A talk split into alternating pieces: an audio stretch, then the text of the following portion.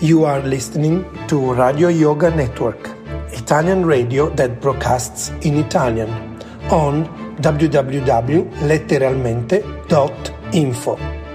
Our email address is radioyoganetwork at gmail.com.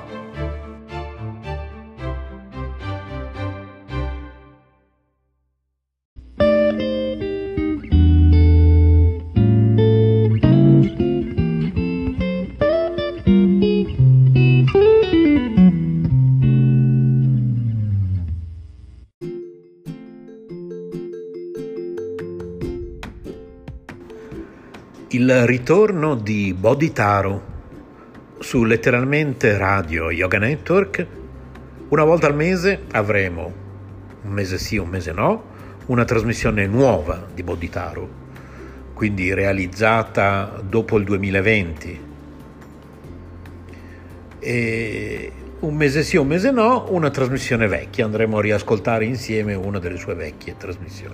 In ogni caso, tutti i mesi, d'ora in poi, di nuovo su letteralmente Radio Yoga Network, il ritorno di Bodhitaru, trasmissioni vecchie e nuove a cura del nostro carissimo contadino zen, come lo chiamo io. Buon ascolto, letteralmente Radio Yoga Network, nostro indirizzo di posta elettronica radio yoga network chiocciola gmail.com State ascoltando Letteralmente Radio by Yoga Network www.letteralmente.info Nostro indirizzo di posta elettronica radio yoga network chiocciola gmail.com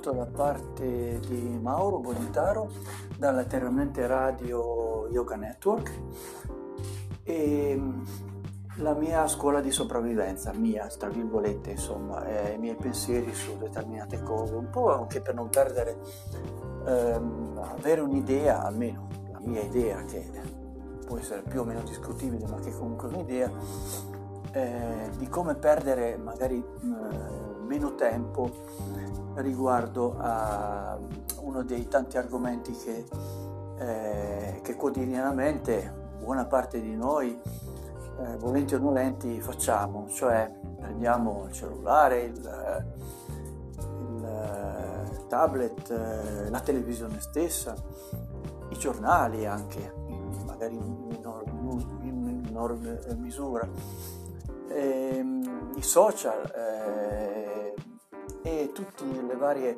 fonti di informazioni digitali o analogiche che siano relative alle informazioni, alle notizie.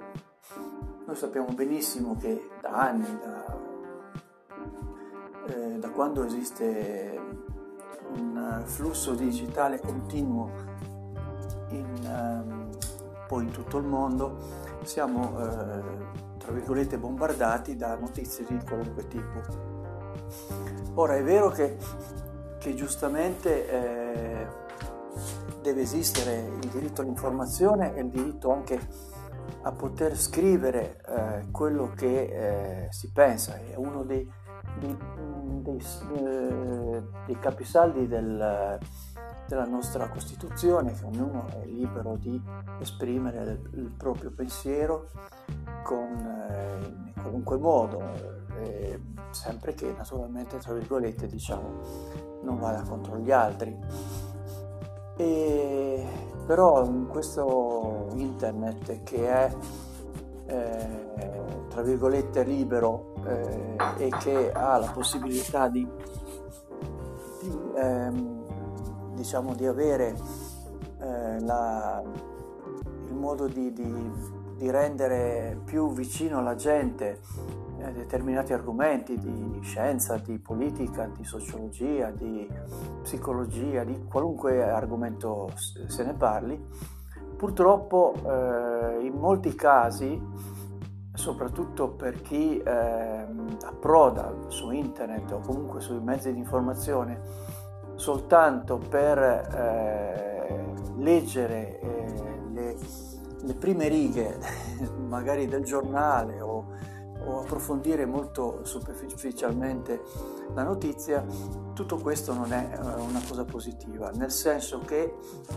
qualunque tipo di notizia va, eh, soprattutto se stiamo parlando di social o comunque anche i giornali stessi, perché non è detto, esistono anche i giornali scandalistici, non è, non è solo un'invenzione eh, del, di internet. E, e, quindi esistono diverse, numerose eh, categorie di, eh, di informazione, ma ne parliamo tra un po'.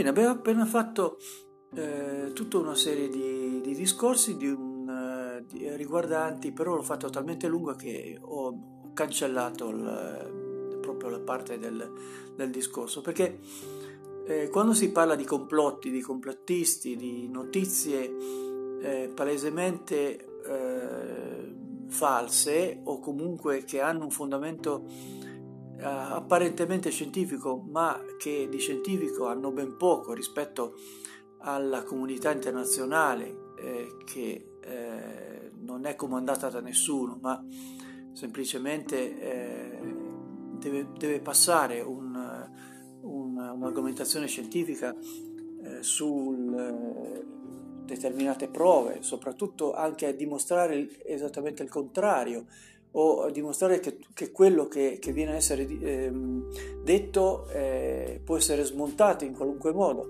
Se effettivamente eh, da più parti eh, e non solo da, da una teoria eh, o da un'altra, di, di, un eh, professore o di un sedicente scienziato, non può essere la verità assoluta. Quello che purtroppo sono le cosiddette ehm, cosiddette notizie complottiste.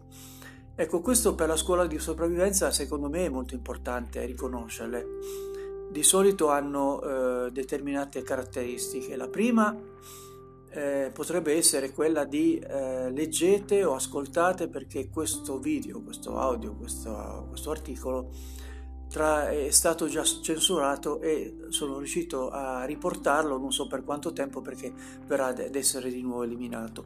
Quindi diciamo soglia di attenzione per chi eh, normalmente è molto disattento perché le notizie ovviamente ce ne sono talmente tanto che la, eh, diciamo, l'occhio si appiattisce, eh, diciamo, l'occhio normale di chi non è eh, chi, chi, non ha un'intenzione particolare di ascoltare o di leggere qualcosa in particolare, ma semplicemente di dare una scorsa alle notizie, dice, oh, guardiamo un attimo cosa, cos'è questo.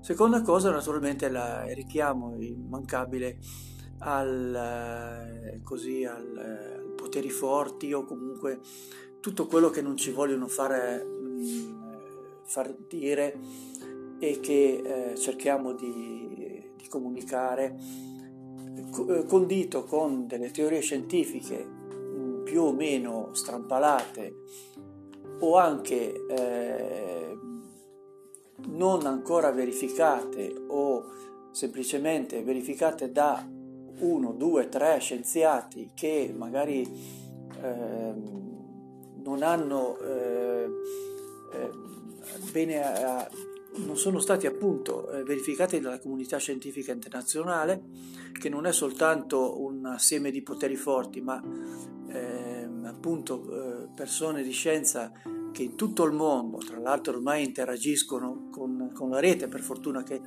la rete eh, non serve soltanto per fortuna a, a ehm, utilizzarlo per i social, ma eh, ha per fortuna delle, delle, implicazioni molto più importanti eh, con esperimenti scientifici, con, eh, scientifici, con ehm, appunto eh, comunicazione, informazione di, eh, di, di nuove, nuove teorie, nuove scoperte e eh, verifiche eh, necessarie che vengono a essere chieste dagli stessi eh, scienziati a, ad altri scienziati in modo tale da confutare oppure da approvare quello che, che vengono a essere detto.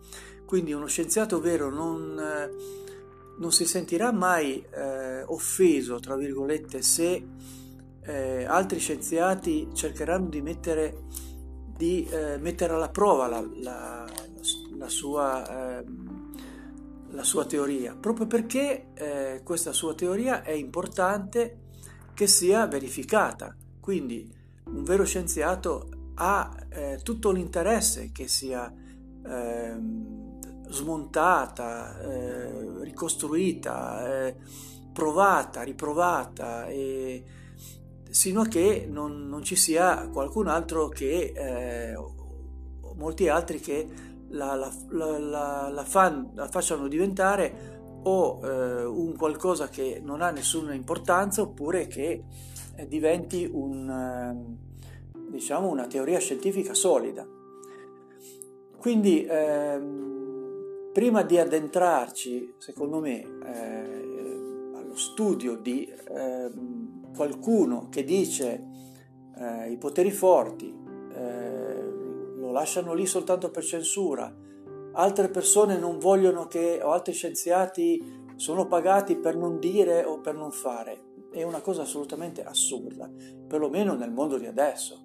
Non, stiamo più parlando del Medioevo. Quindi eh, una delle regole di sopravvivenza è di stare molto attenti a non perdere del tempo inutilmente per eh, ascoltare delle teorie eh, cervellotiche o che comunque hanno soltanto una parte eh, molto relativa di, di, di, vero ma che non ha naturalmente niente a che vedere con eh, poi le, le, previsioni apocalittiche che naturalmente in base a queste teorie eh, la, le persone o i gruppi eh, arrivano a, mh, alla conclusione. Ok, passiamo alla prossima.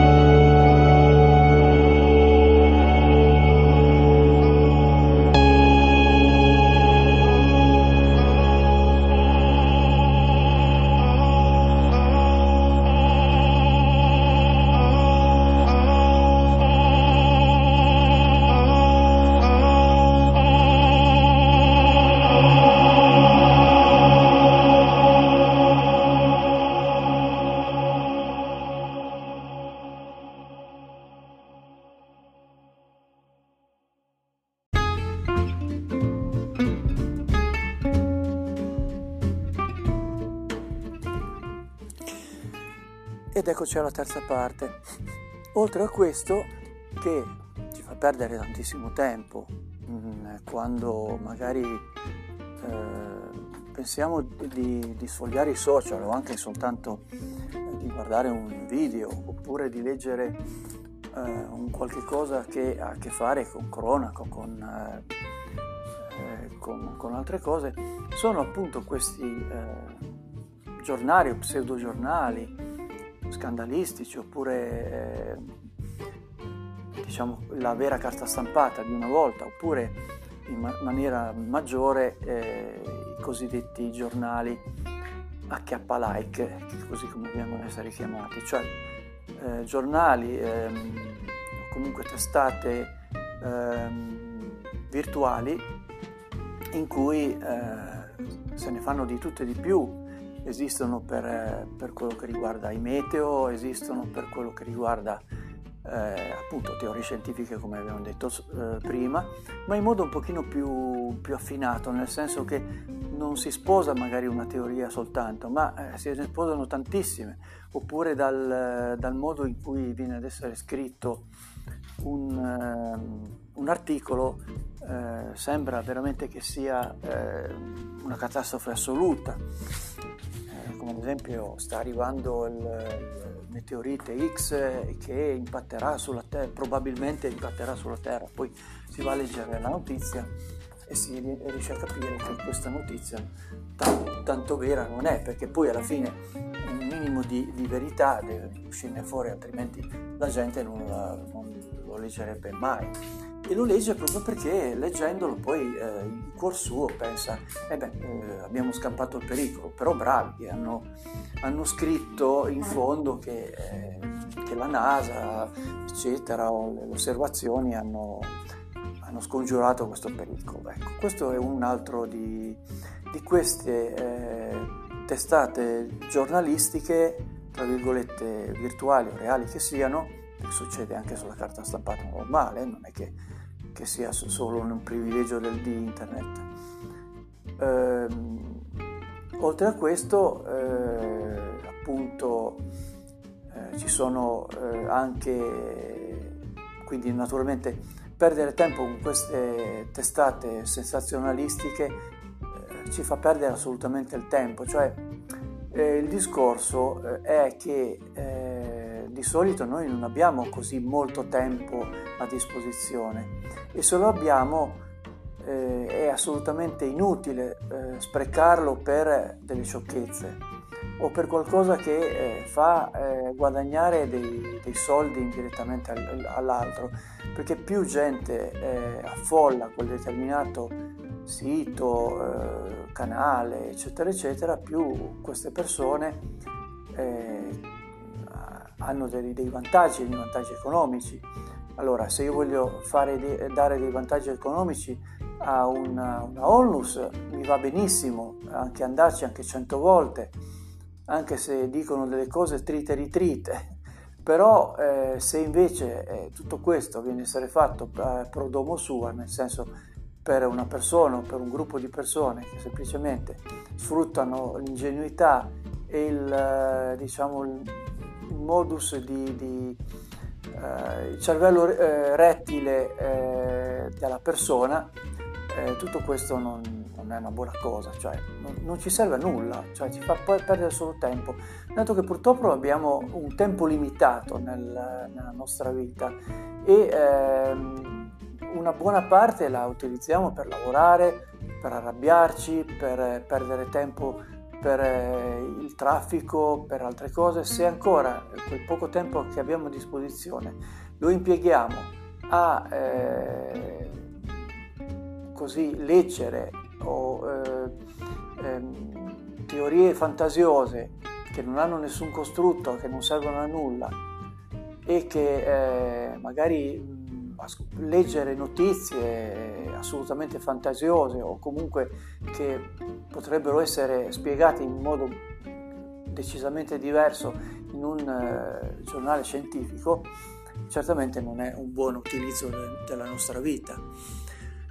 Oltre a questo è il prossimo episodio, la prossima parte.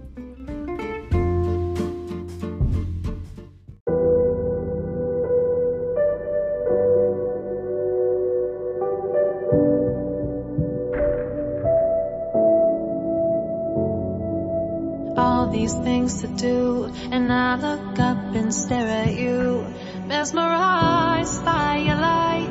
What am I supposed to do? The ocean's right on track, reflects your good looks right on back. You're so damn beautiful, you need to be seen twice. Do you get lonely up there? What's it like living with no air? Could say the same thing from down here. It's not fair, it's not fair, not fair. What if we lost you? What would we do? Even at your prime of the night, bet you're lonely too. What do you see? What do you hear? You chase the sun all night. Tell me, how's it feel? How does it feel, feel, feel? How does it feel, feel, feel? How does it feel, feel, feel? How do you feel? Got more trust in you than the people down here. Than the people down here. Tell me how's that work? Tell me how's that work? Can I just disappear? Seems to be fine when you do it, but what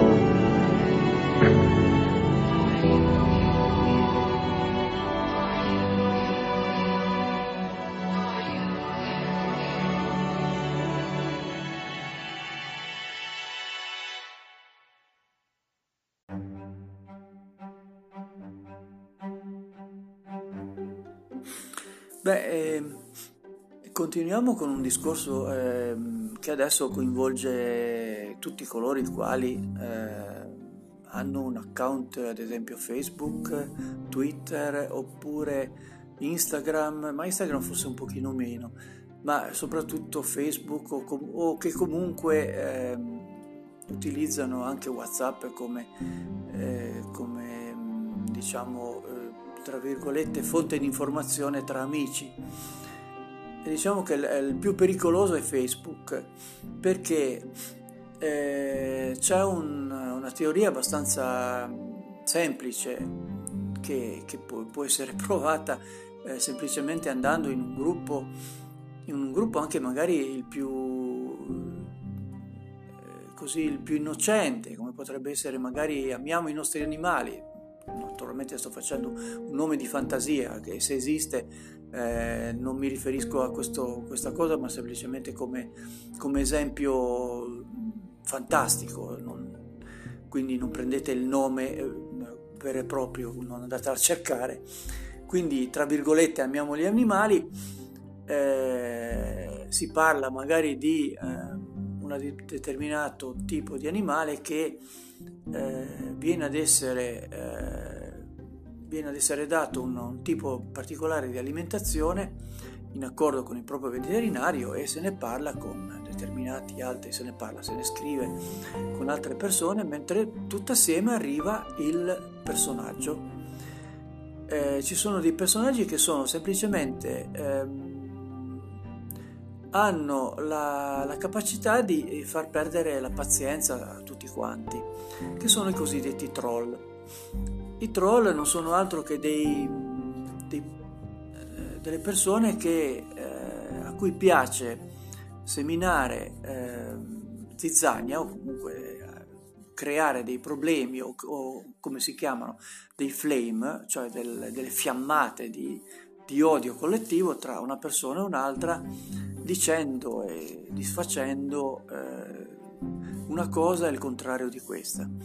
Questi sono, eh, diciamo, tra virgolette, quelli più eh, facilmente riconoscibili e per chi ha un minimo di conoscenza del, dei social, del web, de, di internet ci sono sempre stati e sono facilmente riconoscibili, anche se naturalmente ci sono quelli che hanno un pochino più di eh, tra virgolette intelligenza maligna per cui eh, è un po' più difficile capirli nel, nel primo momento. Ma quello che è peggio invece, a parte questi, questi fenomeni da baraccone, ci sono eh, semplicemente quelli che eh, in seguito alle teorie complottiste, in seguito alle notizie spazzatura, in seguito al sentito dire di, di questa persona di un altro, in seguito al dottor Google, cioè eh, intendo cosa, cosa, voglio dire con dottor Google, semplicemente persone che eh, pensano, eh, leggendo determinate cose, di sapere eh, appieno eh, una, una determinata eh, branca della scienza, della medicina, della cultura generale, eh, del, della meccanica, della fisica quantistica, solo perché magari vanno a guardare e leggono qualche trafiletto di, di Wikipedia oppure di qualche, eh, di qualche eh, sito più o meno importante che, eh, di cui poi hanno una certa infarinatura.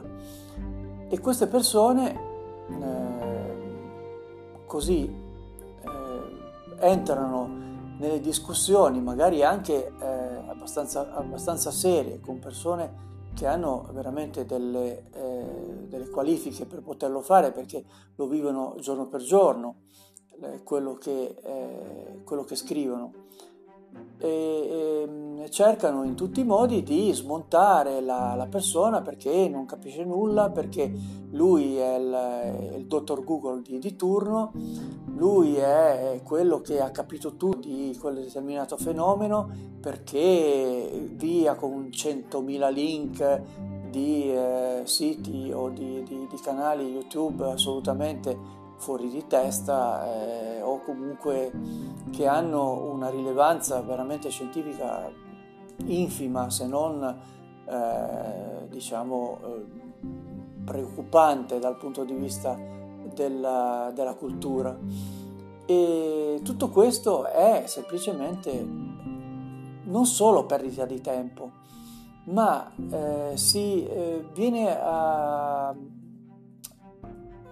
a, diciamo, a, a venire fuori una specie di spirale di odio assurdo, tra l'altro perché uno sta scrivendo, sta scrivendo l'altro, quindi non c'è un contatto diretto, e una specie di, di, appunto, di odio tra, tra le persone in cui uno cerca a tutti i costi di far cambiare idea all'altro e che naturalmente non servirà a nulla. È un po' come quando ci fosse una corda e due persone dalle, dalle due parti tirano, ma eh, dalle due parti eh, c'è una forza uguale o contraria che non permetterà mai sia a uno che all'altro di arrivare eh, dalla parte opposta. E soprattutto chi non sa eh, eh, avrà eh, diciamo la, la forza più, più, preponderante proprio perché chi non sa comunque l'ignorante o, o che è stato mal informato non è detto che per forza deve essere ignorante ma che comunque crede fermamente una determinata cosa è quello che eh, diciamo si infervorerà di più è quello che avrà eh, la capacità più, più grande di, eh, di, far zittire chi magari effettivamente la cultura ce l'ha. E tutto questo non è cultura, non è vita, non è nulla, è una perdita di tempo che vuol dire perdita della propria vita. Quindi anche questo secondo me è scuola di sopravvivenza. Quando ci si trova in questi ambiti, eh, magari eh, si può leggere eh, cautamente al di fuori l'argomento in sé, poi fare una ricerca accurata, non basandosi sui primi eh, discorsi di Google, magari eh, su determinati argomenti può, può, servire ancora le vecchie enciclopedie, chi lo sa, o comunque eh, andare su su eh, siti assolutamente eh, raccomandabili e per cui c'è una stima e un, una serietà eh, a livello mondiale o perlomeno a livello italiano della, della nostra lingua.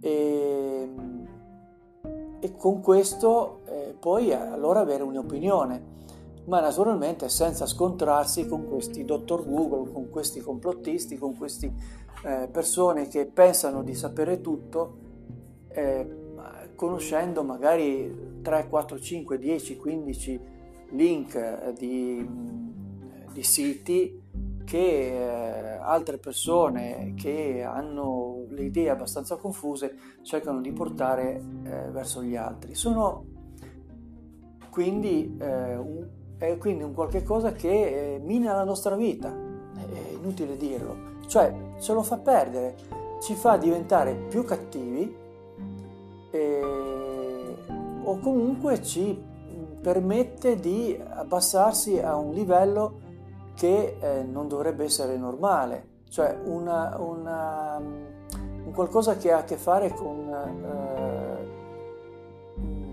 delle opinioni diverse, non deve mai concludersi in, un, in un'offesa o comunque in un qualcosa che, eh, che diventa per partito preso. Ma semplicemente ognuno de, delle due parti dovrebbe eh, ragionare su quello che dice l'altro, eh, darsi il tempo per poter ragionare e po- per poter studiare quello che dice l'altro e nell'eventualità che eh, si renda conto che la propria opinione è sbagliata, riconoscerla, perché quello che, quello che un, un, una persona purtroppo non fa mai è quella di riconoscere i propri errori. Anche perché, e poi questo lo chiudo perché adesso ho fatto 9 minuti e 22, questo sarà l'ultimo eh, cosa mi scuso tantissimo, e questa cosa qui di, di, non, eh, di, non, ammettere il proprio errore è la base fondamentale per non, eh, non migliorare se stessi, perché nostro, la nostra vita è fatta di errori, di sbagli, e riconoscere gli stessi non fa altro che aiutarci a migliorare. Con questo vi saluto, mi scuso per questi 9 minuti, quasi 10 minuti di, di questo ultimo, ma l'argomento era veramente interessante, quindi mi raccomando, sopravvivete bene e non fatevi infinocchiare, scusate la parola, non fatevi eh, così eh, prendere in giro, prendere per il naso da eh, persone che o lo fanno per interesse o lo fanno per confusione mentale o lo fanno per, perché magari non hanno le, le, le basi e eh, comunque si sentono tanto dottor Ugo.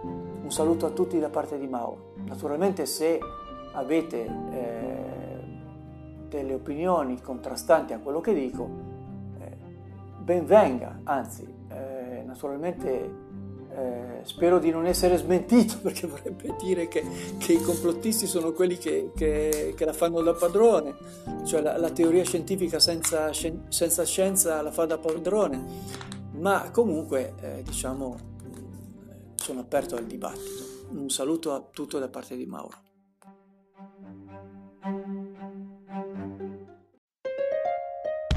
Letteralmente Radio by Yoga Network. www.letteralmente.info Nostro indirizzo di posta elettronica radio yoga network chiocciola gmail.com Direttamente al cuore.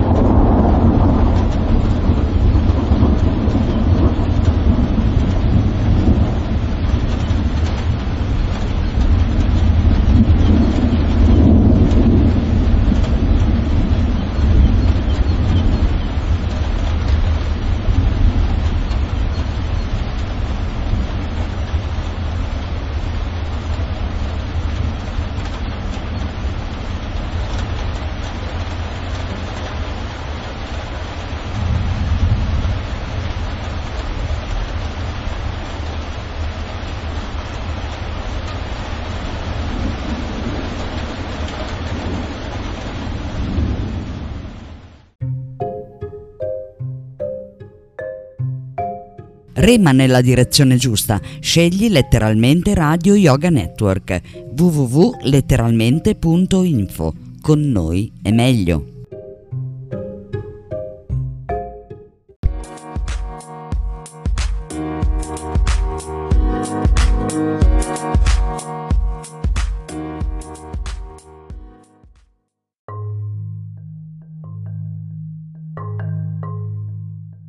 Audio che seguono sono tratti dal canale YouTube.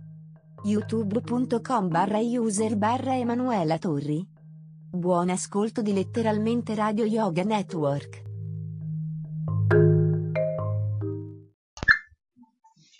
Buongiorno e buona domenica, cari e carissime nel Signore. Oggi è il 17 maggio e come ogni giorno ci ritroviamo nella stanza delle letture casalinghe. Siamo arrivati a, al numero 26 e il testo che appunto vi ho detto che avevo comprato ieri in una libreria è questo testo qui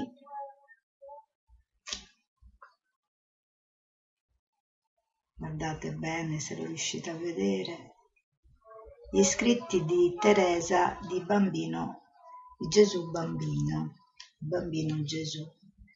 E questo era il testo che ieri non, non me lo ritrovavo vicino e non ve l'avevo fatto vedere e non so se sarà il prossimo testo che leggeremo una volta che avremo finito la lettura del secondo volume che stiamo leggendo adesso di, del Vangelo di Gesù secondo Yogananda Paramahansa perché insomma passerà ancora del tempo eh, considerando che dobbiamo finire questo e dobbiamo leggere il terzo ed ultimo volume e sono molto contenta che comunque queste letture così particolari dove eh, in questa stanza, in questo luogo dove noi ci incontriamo, eh, che è un luogo un po' un non luogo, nel senso che eh, io voglio essere, lo dico sempre, semplicemente il megafono di queste grandi personalità, quindi è un luogo talmente così un po' incollocabile. e, però sono contenta che comunque a qualcuno questo luogo piace e ho visto che, che mi viene a trovare perché lo vedo da, dalle visualizzazioni no? e, e questo mi fa molto piacere quindi eh, vi ringrazio perché in questa maniera eh, eh, questo progetto dà un po' di più un senso, no? Perché comunque è vero che noi abbiamo una relazione molto intima e personale con la divinità che ci riempie, ci soddisfa e ci dà quella soddisfazione interiore che ci fa pensare talvolta eh, di essere completamente soddisfatti e quindi come se non avessimo bisogno no, dell'altro. E invece l'altro è importante perché nell'altro, nel nostro prossimo, eh, che c'è maggiormente Dio, no? Quindi noi dobbiamo comunque avere questa attenzione verso l'altro e, e quindi io quando vedo che c'è qualcuno che, che, che comunque eh, mi vede, mi ascolta e soprattutto appunto ascolta la mia voce che fa da megafono a queste grandi personalità che come vi ho detto appunto ieri nell'altro video io ehm, vorrei dare voce proprio a, alle parole eh, scritte, quello che ci rimane di, di queste personalità.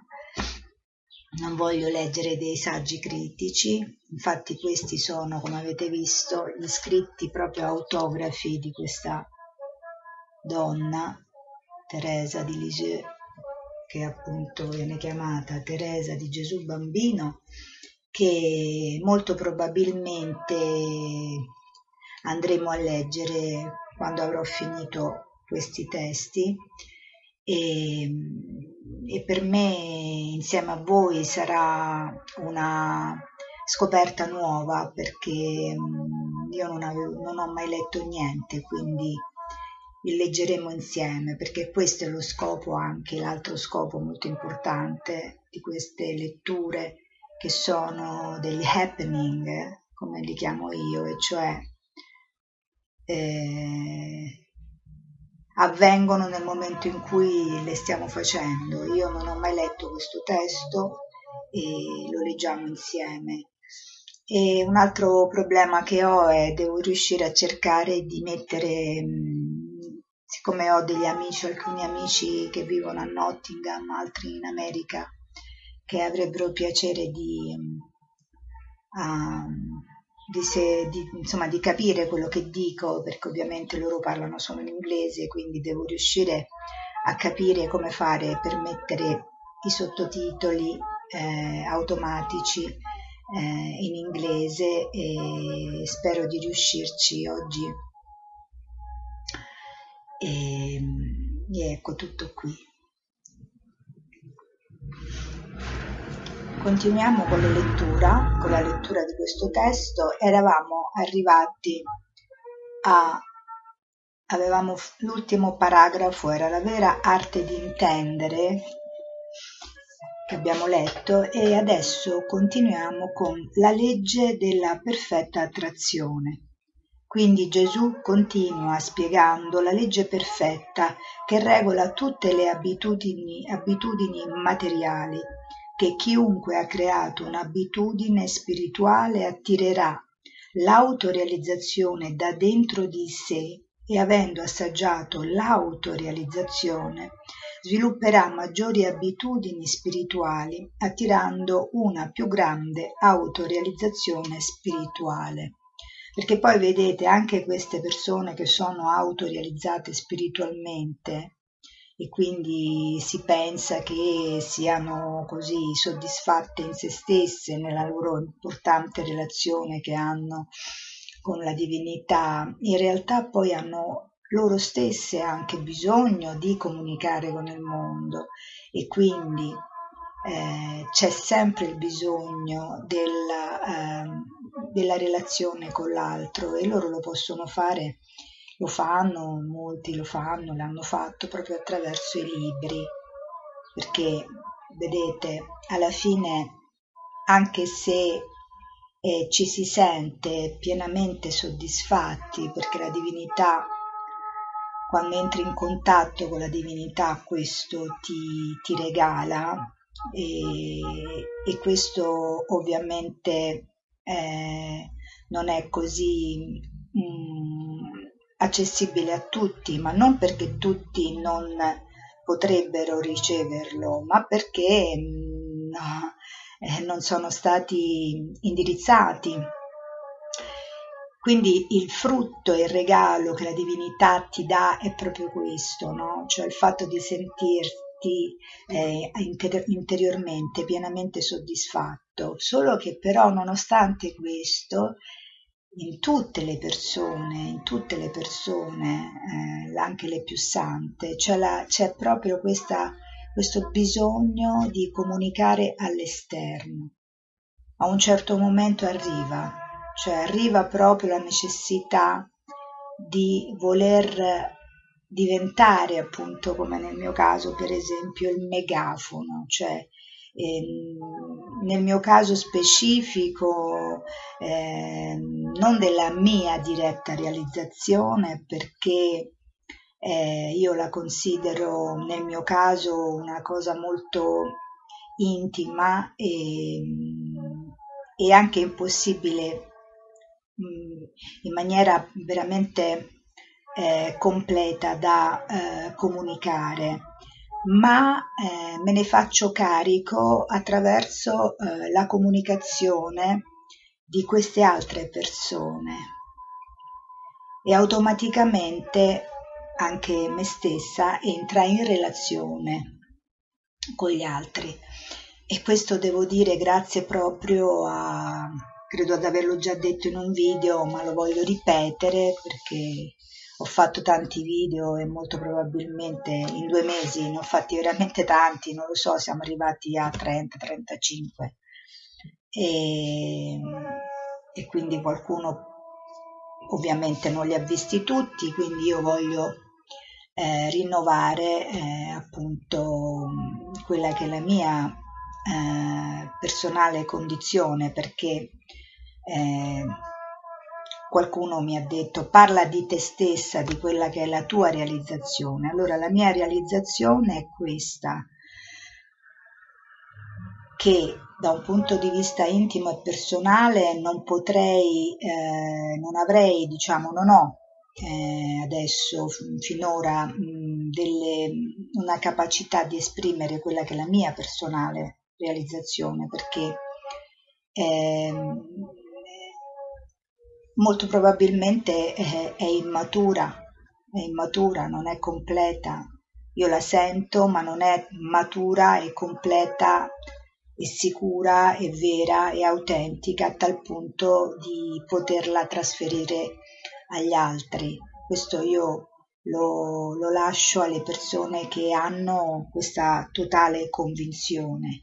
Io questo ho realizzato, che attraverso la lettura quindi attraverso la voce, il suono, cioè il suono, ehm, farmi megafono, farmi amplifi- amplificatore sonoro di queste sante personalità, automaticamente mi fa sentire eh, ancora più eh, sicura, cioè mi dà una maggiore ehm, sicurezza, mi, mi, mi, mi aiuta tantissimo e infatti è quello che ho consigliato a molti di voi eh, di farlo. Vi ho anche chiesto di mandarmi dei video se avete dei video, eh, se qualcuno addirittura proprio la vuole fare proprio la testimonianza della sua realizzazione eh, personale con Dio ancora di più, oppure chi, chi vuole leggere un un, un testo spirituale, eh, qualsiasi cosa voi vogliate, io sarei molto lieta di, di riceverlo e, e, di metterlo qui, di pubblicarlo eh, in, questi, in questo mio canale che io ho, che è questo Emanuela Mannini Dasi eh, Torri, che è un canale di eh, YouTube che è diviso in due stanze. Ovviamente per eh, i video che eh, se voi sarete così gentili da, da inviarmi, io creerò un'altra ulteriore stanza e mi occuperò appunto di eh, pubblicarlo, di fare una locandina, di scrivere tutto insomma e, e questo è un altro modo ulteriore per eh, entrare in contatto con il mio prossimo, in questo caso, che siete voi, chi eh, guarda e, e, segue i miei canali. Io il mio canale, le mie stanze, io sarei molto lieta di ricevere qualche cosa anche eh, da parte vostra e quindi mh, di ingrandire, no? di, di rendere eh, variegato, no? non solo io con le mie letture, ma anche voi. E, e questo potrebbe essere un progetto interessante e, e potrebbe metterci insomma in relazione, perché io credo molto nella relazione positiva tra le persone. Per me questo è creativa, soprattutto creativa, positiva nel senso creativo perché positivo o negativo già diventa un discorso complesso, ma io voglio dire proprio creativa, credo nelle relazioni creative tra le persone perché sono quelle che io ho sempre portato avanti nella mia vita, ecco questo lo posso dire, questa è la mia esperienza personale, io ho fatto eh, danza, musica, teatro, chi mi conosce bene lo sa, eh, ho fatto molta molta arte, eh, ho condiviso addirittura anche la mia pittura perché la maggior parte delle mostre che ho fatto erano sempre con una persona o con due persone, solo una volta feci una personale, quindi singola, perciò mi piace proprio, il, mi piace proprio la condivisione, mi piace, cioè io penso che la condivisione creativa, cioè avere delle relazioni con, delle, con, con le altre persone, ehm, che, che, hanno come collante no? eh, proprio la creatività, quindi un progetto creativo, un progetto che si eh, diciamo eh, serve proprio o della musica o della danza o del teatro o, o, o del cinema o eh, appunto anche delle letture, delle semplici letture, qualsiasi cosa che ci eh, fa stare vicino perché all'interno di questa nostra relazione di vicinanza noi ci sentiamo comunque tutti eh, protagonisti, cioè tutti facciamo qualche cosa e questo è molto importante. Infatti, come dicevo appunto, perché questo ci dà un senso di libertà, un grande senso di libertà. Noi dobbiamo riuscire a capire veramente chi siamo noi, perché questa è la cosa principale, noi stessi, e capire veramente che cosa ci piace. E, e credo che, questa, che questo periodo di isolamento così forzato, che è durato molto, perché per le persone che sono abituate ad essere libere stare chiusi forzatamente due mesi dentro un appartamento e adesso il prossimo 18 maggio, cioè domani praticamente, oggi è la vigilia della, liber- della liberazione, chiamiamola così, eh, saranno di nuovo appunto libere le persone ma che finora sono state chiuse forzatamente, io penso che questo eh, per alcuni è stato un momento molto importante di profonda riflessione su che cos'è veramente la nostra vita da un punto di vista individuale, perché poi noi siamo tutti unici. Questa è, è la, la cosa più importante.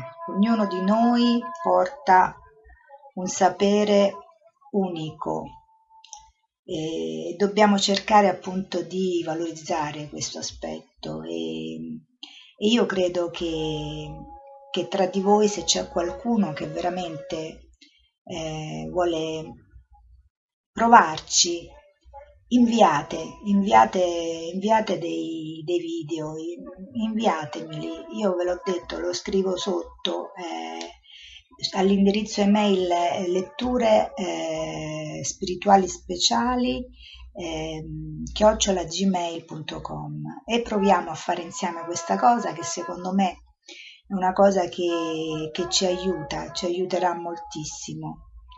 E, e niente, scusatemi la parentesi, ma questa è una importante eh, abitudine, se parliamo di abitudini come, come sta dicendo adesso Yogananda Paramahansa, che non dovremmo eh, tralasciare, cioè un'abitudine, un'abitudine almeno un'ora al giorno creativa eh, che ci aiuta a crescere, ci mette in discussione, ci dà quella ehm, veramente ci dà un senso, perché altrimenti la vita, se è fatta solo di doveri, di, di routine, ci scivola via. E invece questi momenti sono momenti importanti, sono momenti che, che ci danno il senso, quel senso che per qualcuno forse non c'è, ma per chi lo cerca poi lo trova. Allora, la persona che nutre e coltiva l'abitudine spirituale della meditazione sente la gioia nuova dell'autorealizzazione, perché queste sono forme di meditazione, l'avete capito, no? Cioè il leggere, il leggere concentrati su argomenti sacri come questi che noi sviluppiamo in queste due stanze è una forma di meditazione, quindi ve lo consiglio, fatelo, mandatemi video.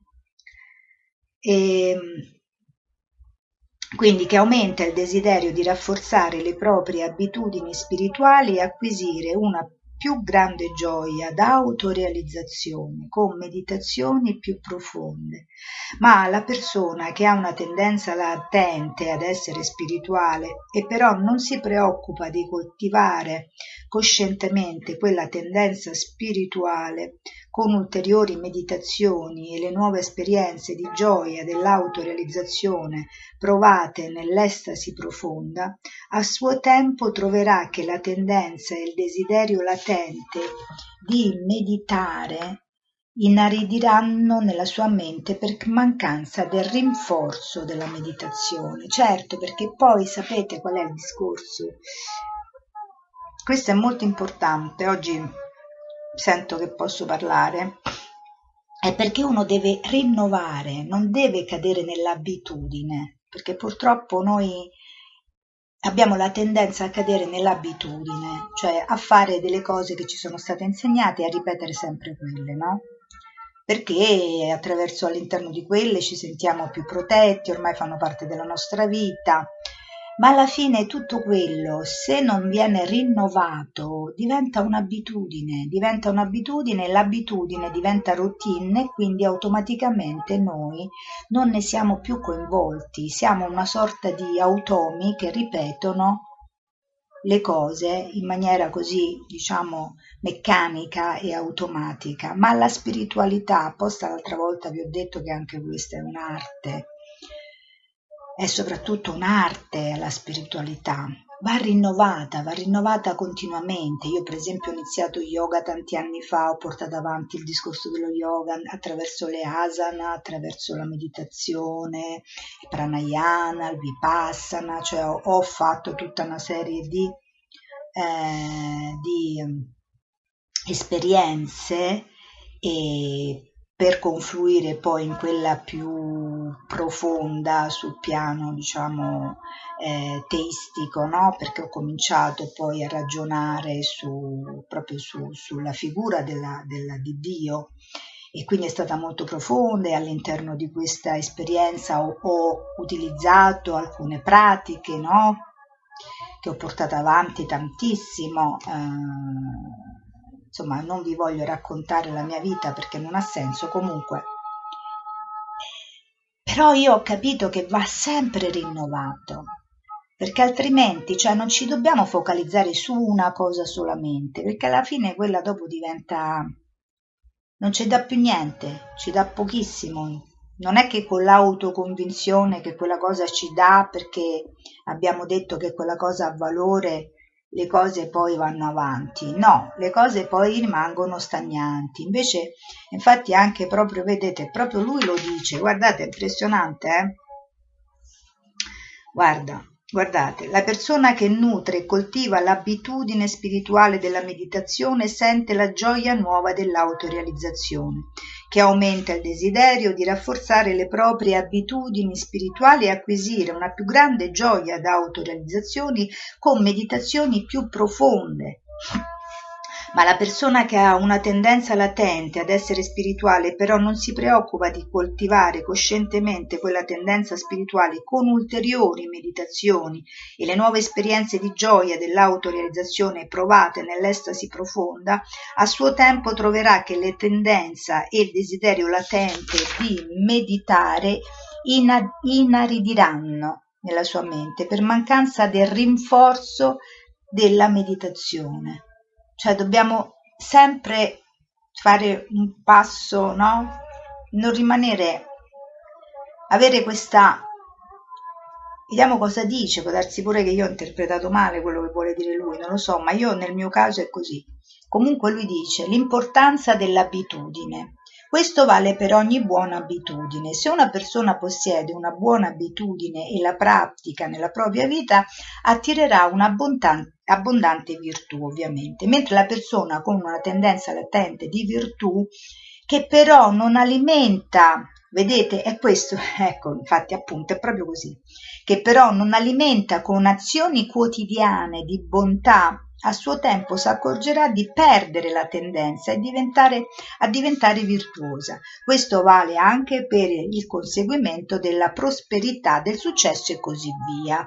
Questa frase di Gesù non significa che quelli che sono ricchi saranno più ricchi mentre i poveri saranno ancora più poveri. La legge del karma regola tutte le abitudini della vita. Una persona che è nata ricca e ha l'inclinazione e la convinzione innata di essere ricca attirerà la tendenza per due motivi per le sue abitudini pretannatali di successo finanziario che stimolano la sua volontà ad avere successo, per la sua volontà e determinazione di questa vita ad avere successo finanziario. Perciò la persona che ha determinazione ed esercita al massimo la sua volontà per avere successo in questa vita e che ha pure il karma del successo finanziario in un'incarnazione precedente è quella che attirerà ulteriore successo finanziario.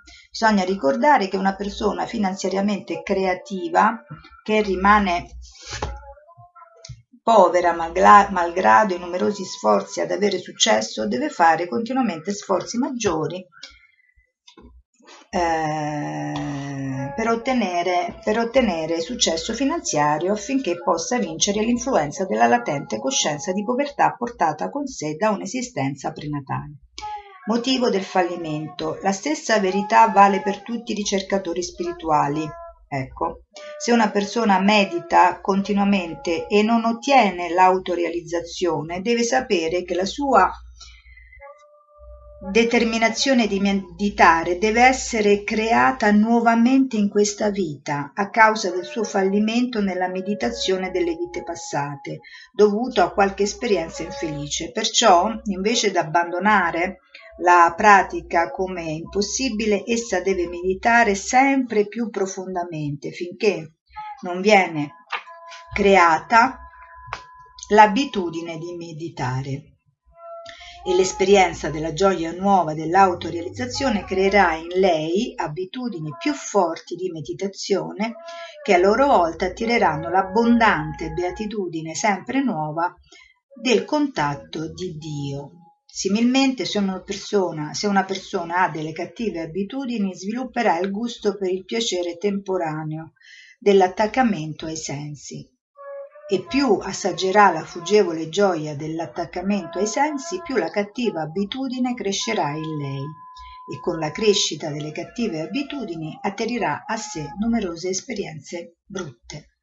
Se una persona ha una cattiva tendenza ma non si preoccupa di alimentarla con eh, ulteriori azioni e temporanee gioie maligne, a suo tempo scoprirà che la cattiva tendenza è scomparsa.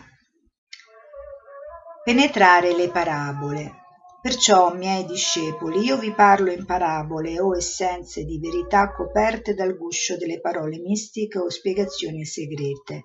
Come un uccello non conosce l'uso dello schiaccianoci per arrivare a prendere la sostanza celata dietro il guscio, così le persone che non sanno come usare lo schiaccianoci delle loro percezioni interiori non fanno lo sforzo di penetrare i gusci delle parole che racconto e giungere, raggiungere il cibo di saggezza nascosto in loro.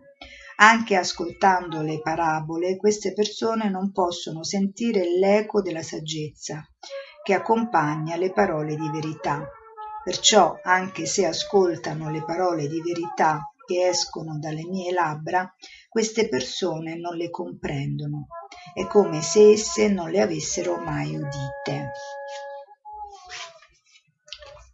Insomma, anche una persona che, che, che ha virtualmente, cioè scusate, che ha, che ha proprio per eh, nascita già la tendenza ad essere virtuosa deve comunque eh, non diciamo dormire sugli allori come si dice eh, ma eh, costantemente lavorare affinché la, la realizzazione spirituale eh, non eh, rimanga un, così ad un livello diciamo poco soddisfacente solo perché si deve fare, insomma, no? Perché ci sono molte persone che vivono la spiritualità in questa maniera, no? Lo sappiamo bene. E invece la spiritualità vera mh, ha diciamo un coinvolgimento, coinvolge tutta, le, tutta la persona completamente altrimenti è un discorso puramente così formale, ritualistico. E chi vuole invece avere una profonda realizzazione sempre nuova deve comunque trovare anche sempre nuove forme di, di studio, di, di, di, pratica meditativa, di, eh, di preghiera, insomma deve sviluppare questa creatività perché se ci fossilizziamo in un sistema eh, ma non, che poi in realtà mh, vediamo che non ci dà, eh, non ci fa crescere, eh, dobbiamo avere il coraggio di, di cambiare e non, non dobbiamo avere paura, dobbiamo essere coraggiosi perché altrimenti non, non si cresce, ci si fossilizza e, e si spreca questa opportunità che abbiamo perché essere vivi, questo fatto che noi adesso siamo qui e siamo vivi, è una grande opportunità e, e non bisogna sprecarla. Quando sradicare le abitudini subconscienti del dubbio e del materialismo dai campi di grano della gioia spirituale. E così s'adempie loro la profezia di Isaia che dice Voi udrete ma non comprenderete, guarderete ma non vedrete, perché il cuore di questo popolo s'è indurito. Sono diventati duri d'orecchi e hanno chiuso gli occhi per non vedere con gli occhi, non sentire con le orecchie e non intendere col cuore e convertirsi, affinché io li risani. Ma beati i vostri occhi perché vedono e i vostri orecchi perché sentono. In verità vi dico, molti profeti e giusti desiderano vedere quel che vedete voi e non lo videro e ascoltare ciò che ascoltate voi e non l'udirono. Dal libro di Matteo 13, capitolo 13, il verso dal 14 al 17. Gesù disse che il profeta Isaia, con la sua percezione divina, previde la legge di causa ed effetto che per molte incarnazioni avrebbe governato le anime di quelle persone che fecero parte delle grandi folle che ascoltarono le parole di Gesù. Coloro le cui percezioni spirituali non erano coltivate da incarnazioni, pur udendo le parole di Gesù, non poterono comprenderle e rimanevano come se non le avessero mai ascoltate. Essi videro i grandi poteri manifestati da Gesù, ma non percepirono la sua grandezza e rimasero spiritualmente ciechi. Il cuore, Chitva, o la sensibilità di queste persone, è assorbito da un'abitudine di materialità continuata per incarnazioni e quindi non può percepire l'anello della verità quando ascolta le parole di Gesù, poiché le loro menti sono assorte nelle abitudini materiali esse tengono i loro occhi di eh, recettività spirituale e desiderio di meditare chiusi alle parole di Gesù. Esse non apriranno i loro occhi di recettività, ricettività o ragione spirituale per paura che qualche volta possano vedere la verità con i loro occhi di saggezza e ricevano la verità ascoltando le parole di Gesù conoscano la verità con il sentimento intuitivo dei loro cuori e siano convertiti da esseri materiali striscianti nella sofferenza a esseri spirituali assorti nell'interminabile gioia dell'estasi. Queste persone sono talmente innamorate delle loro illusioni materiali che hanno paura d'essere troppo ricettive al messaggio di Gesù, che sarebbe capace di farle uscire dalla prigione dell'ignoranza nella quale hanno vissuto a lungo.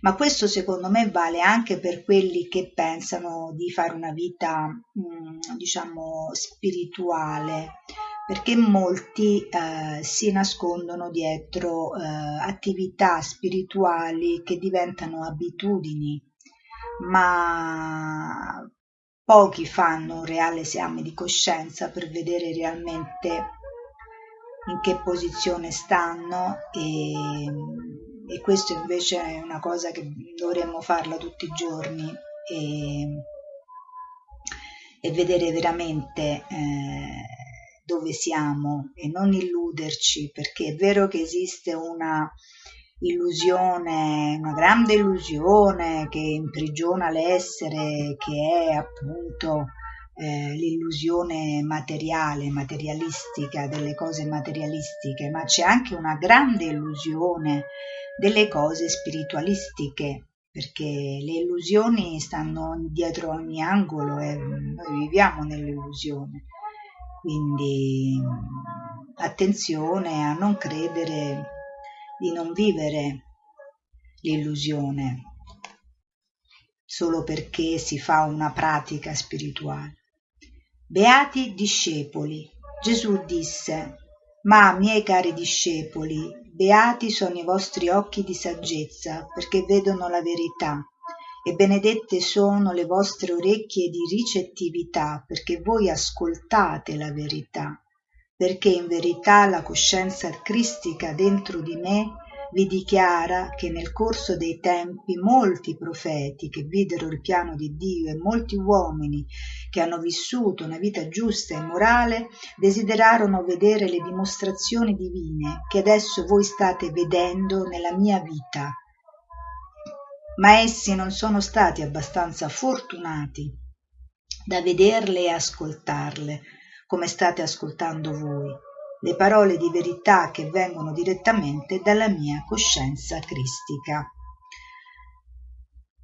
Ma quando fu solo, i suoi discepoli con i dodici lo interrogarono sulle parabole ed egli disse loro, se non comprendete questa parabola, come potrete capire tutte le altre? Il seminatore semina la parola.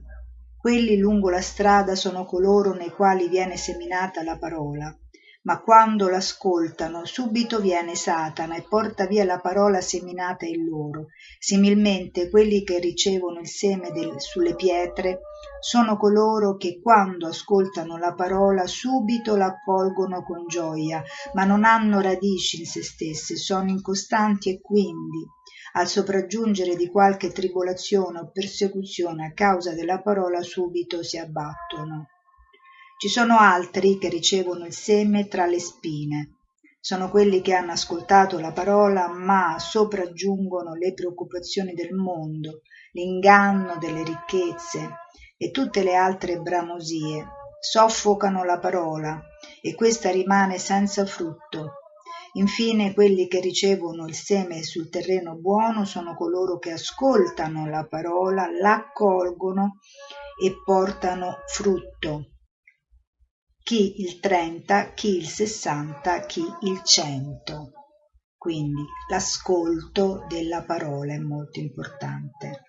Matteo 4, eh, capitolo 4, verso 10, sempre capitolo 4, dal verso 13 al 20. Gesù disse, non comprendete questa parola? Allora come capire, capirete tutte le, paro- le parabole che vi dirò? Ascoltate perciò la parabola del seminatore spiegata in un'altra maniera. Il seme è la vibrazione di saggezza, questa è come la interpreta Yogananda. Il seme è la vibrazione di saggezza, il suono cosmico, parola, proveniente dalla coscienza cosmica, così come viene sentito dal devoto in meditazione attraverso la sua intuizione. Quindi vedete, è importante che noi filtriamo perché siamo noi che sentiamo la nostra intuizione, è molto importante quello che noi sentiamo, noi, tutto deve essere filtrato da noi, noi siamo che scegliamo, noi siamo che agiamo, noi siamo che pensiamo, noi siamo eh, ricettivi alla, a, a Dio, ma siamo noi, è sempre una nostra scelta, vedete? Chi porta frutto il 30, chi il 60, chi il 100.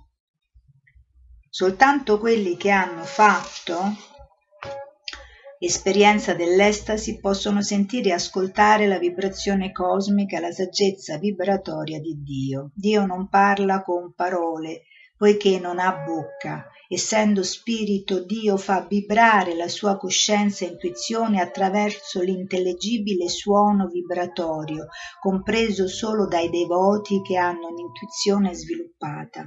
In meditazione il seminatore o l'avanzato devoto diviene uno come il suono cosmico e la saggezza. Quelli lungo la strada dove viene seminata la parola sono devoti che hanno temporaneamente meditato e per qualche tempo hanno percepito la saggezza vibratoria e il suono cosmico provenienti dall'interno. Ma avendo udito i suoni cosmici provenienti dalla coscienza cosmica di Dio, dopo aver meditato su di essi per un po' senza riconoscerli come vibrazioni di Dio, essi rinunciano a contattarli, perché è importante fare l'esperienza personale, altrimenti è niente, non, non succede niente.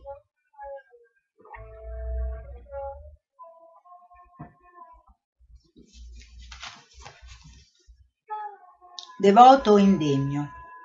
Allora Satana o l'illusione cosmica va da loro portando immediatamente la coscienza del corpo e togliendo dal loro interno la vibrazione di saggezza e il suono cosmico che essi avevano sentito nei loro cuori o per intuizione. Anche dopo aver percepito in meditazione la vibrazione cosmica di saggezza e il suono cosmico, essi non hanno creduto che fossero manifestazioni di Dio e perciò non sono stati liberati.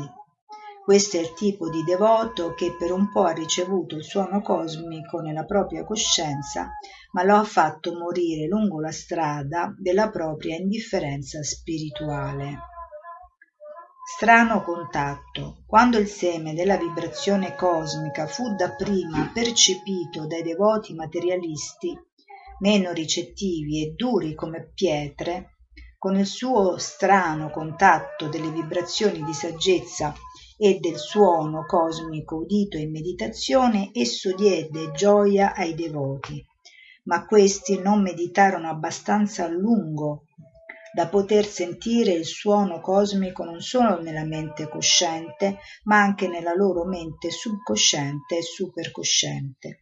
Alcuni devoti meditano per un po' su questo suono cosmico e manifestazione vibratoria di, vibratoria di Dio e quindi quando vengono tentati dai piaceri materiali del corpo o sono colpiti da malattie fisiche o perseguitati dalla povertà o dalle prove spirituali lasciano perdere, cioè smettono di meditare dentro Quei devoti che ascoltano la vibrazione del suono cosmico e trovano in esso un piacere temporaneo vengono spesso, spesso sottoposti al paragone mentale tra la gioia della meditazione sul suono cosmico e i piaceri e le inclinazioni del corpo, ma non essendo fortemente abituati alla percezione di Dio come la saggezza e la beatitudine cosmica della meditazione, questi devoti superficiali soccombono ai piaceri dei sensi,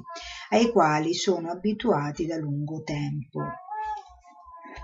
Preoccupazioni del mondo e ci sono alcuni devoti pieni delle preoccupazioni spinose del mondo che meditano e contattano la manifestazione vibratoria cosmica di Dio in meditazione, ma quando vengono gradualmente travolti dalle preoccupazioni del mondo, dagli allettamenti temporanei di felicità, dalle promesse di ricchezze, dalle temporanee gioie mondane che danno piacere e dall'ingordigia di vari desideri, essi soccombono uccidendo la loro percezione delle meditazioni vibratorie della pace di Dio provata in meditazione. In questo modo non raccolgono mai il frutto dell'ultimo, il frutto ultimo dell'emancipazione della saggezza finale. Infine ci sono quei devoti che, circondati da buone compagnie, buoni pensieri e menti profondamente meditative, contattano la manifestazione di Dio come suono cosmico, con genuina sincerità e penetrante intuizione del cuore, avendo contattato Dio come il suono e la saggezza cosmica della meditazione, essi continuano a contattarlo profondamente mediante l'estasi nata dalla meditazione, contattando pazientemente Dio come la gioia e l'estasi della meditazione. Essi raccolgono le messe della molteplice saggezza, molto al di là dei loro sogni espose loro un'altra parabola dicendo il regno dei cieli si può paragonare a un uomo che ha seminato del buon seme nel suo campo. Ma mentre tutti dormivano venne il suo nemico seminò zizzania in mezzo al grano e se ne andò. Poi quando la messe fiorì e fece frutto allora apparve anche la zizzania. Quindi i servi andarono dal padrone di casa e gli dissero padrone non hai seminato buon seme nel tuo campo. Da dove viene dunque la zizzania? Ed egli rispose loro un nemico ha fatto questo e i servi gli dissero vuoi dunque che andiamo a raccoglierla? No rispose perché non succeda che cogliendo la zizzania sradichiate con essa anche il grano lasciate che l'una e l'altra crescono insieme fino alla mietitura e al momento della messe dirò ai mietitori raccogliete prima la zizzania e legatela in fasci per bruciarla. Il grano invece riponetelo nel mio granaio. Questo sta in Matteo 13 dal verso 24 al 30 il regno della realizzazione di Dio può essere paragonato a un uomo che con la sua profonda meditazione quotidiana seminò nel campo della propria coscienza buoni semi di esperienze spirituali, ma mentre dormiva, cioè mentre i suoi uomini o facoltà fisiche erano ebbri di illusione, inconsapevoli delle sue percezioni spirituali, il suo nemico d'abitudini materiali subconscienti attirò e fece crescere le erbacce delle abitudini materiali in mezzo al grano dell'autorealizzazione spirituale. Quindi il nemico scomparve segretamente dietro la sua mente subconsciente. A suo tempo, quando il grano verde dello sviluppo spirituale crebbe sensibilmente e portò con sé i frutti della saggezza e della beatitudine spirituale, il devoto s'accorse anche d'essere perseguitato costantemente dalla zizzania e dalle erbacce dei dubbi interiori, delle vessazioni, delle paure, e da un senso di disperazione circa la soluzione del mistero della vita e di Dio. I servi interiori. Allora i servi d'autocontrollo e di disciplina spirituale appartenenti alla casa o coscienza del devoto sorsero in lui e gli vibrarono questa domanda o devoto pensavi d'aver seminato soltanto semi di autorealizzazione nel campo della tua coscienza? Allora da dove sono spuntate in te queste erbacce fatte di ostacoli spirituali? Mediante la sua introspezione il devoto rispose all'autocontrollo e, all'aspirazione spirituale un nemico subconsciente di cattive abitudini ha fatto crescere segretamente le erbacce delle abitudini materiali insieme alle mie abitudini spirituali. Attraverso l'introspezione i servi dell'autocontrollo, dell'aspirazione spirituale e del desiderio di meditare intimarono al devoto o padrone della casa della tua coscienza e dei tuoi pensieri. Desideri che i tuoi servi d'autocontrollo vadano profondamente nella mente subcosciente e impieghino molto tempo a estirpare alacremente la zizzania profondamente radicata? Abitudini negative. Ma il devoto rispose, servi miei, non sprecate il vostro tempo concentrandovi sulle abitudini materiali negative, perché nel fare ciò potreste perdere qualche abitudine spirituale, non riuscendo a prestare attenzione al loro sviluppo. Non importa, continuate a sviluppare le vostre migliori abitudini spirituali senza curarvi delle abitudini materiali finché non arriverà la messe dell'estasi divina e del contatto di gioia e saggezza di Dio. Nel momento dell'estasi divina, chiudendo gli abili mietitori dell'intuizione e delle abitudini, abitudini spirituali da andare profondamente nella mia mente subconsciente e raccogliere le erbacce di tutte le incarnazioni passate, delle cattive abitudini, per bruciarle con il potere folgorante che tutto consuma e anniente, dell'ardente saggezza e della luce e dell'energia vitale accumulata nel cervello attraverso la mente interiorizzata. Oddio traduzione un po'. Durante il sonno e la meditazione la mente e l'energia si ritirano nella colonna spinale e nelle cellule cerebrali, dimenticando le abitudini delle preoccupazioni e dell'inquietudine. Nel sonno l'energia ritirata nel cervello e nella mente subconsciente caccia via soltanto le preoccupazioni temporanee Durante la meditazione profonda l'energia s'accumula nel cervello e penetra nei solchi cerebrali, dove sono nascoste le abitudini e distrugge coscientemente le cattive abitudini. Quindi lui ci sta dicendo che è vero che nel sonno noi, attraverso il sonno, noi ci purifichiamo, no? lo sappiamo, no? perché attraverso il sonno il sonno, i sogni, c'è proprio questa liberazione, no? questa purificazione, ecco perché è importante molto dormire, perché attraverso il sonno noi purifichiamo, ci liberiamo da tutte queste, diciamo, pensieri, impressioni tossiche che rimangono nel nostro corpo inevitabilmente, perché siamo continuamente bombardati noi eh, dall'esterno, no? Ovviamente, noi abbiamo continui attacchi perché eh, è così, eh, questa è la vita, insomma. E, però, appunto, il sonno non è sufficiente per sradicare profondamente questi pensieri tossici, tutto quello che ci crea, eh, la, la, la, che ci fa eh, crescere, che, cres- che, fa crescere in noi eh, proprio il dubbio, il dubbio viene estirpato completamente, vedete, con l'abitudine costante alla meditazione, che però non deve essere meccanica, perché se è meccanica non serve assolutamente a niente. Non è che uno fa meditazione perché lo deve fare per dovere, ogni volta deve essere un'esperienza dove noi eh, coinvolgiamo tu, tutti noi stessi nella preghiera, nella, nella meditazione, anche nella lettura di un testo sacro. Noi dobbiamo essere coinvolti perché questo è quello che crea poi appunto l'auto perché il, il, diciamo l'obiettivo è almeno secondo insomma ovviamente stiamo leggendo Yogananda Paramahansa è l'autorealizzazione spirituale. Noi ci dobbiamo autorealizzare. Non è una cosa così che avviene così perché Dio ci, ci manda eh, la grazia, quello sì, ma noi dobbiamo essere recettivi, quindi dipende da noi. Dipende appunto secondo la metafora che abbiamo letto prima, no? Se questi semi bisogna vedere dove vanno.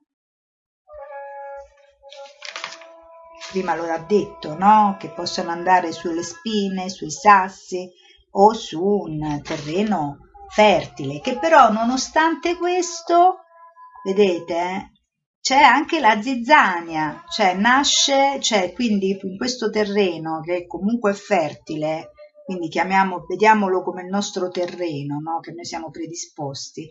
Noi dobbiamo anche non eh, diciamo, fissarci su, su, quelle che sono le nostre cattive abitudini, ma, fac- ma, ma, lavorarci insieme sempre. L'importante è che siamo costanti, l'importante è che abbiamo questo desiderio, che questo desiderio di, di realizzazione o di autorealizzazione spirituale sia costante ogni giorno, che sia il pensiero col quale ci addormentiamo, il pensiero col quale ci svegliamo.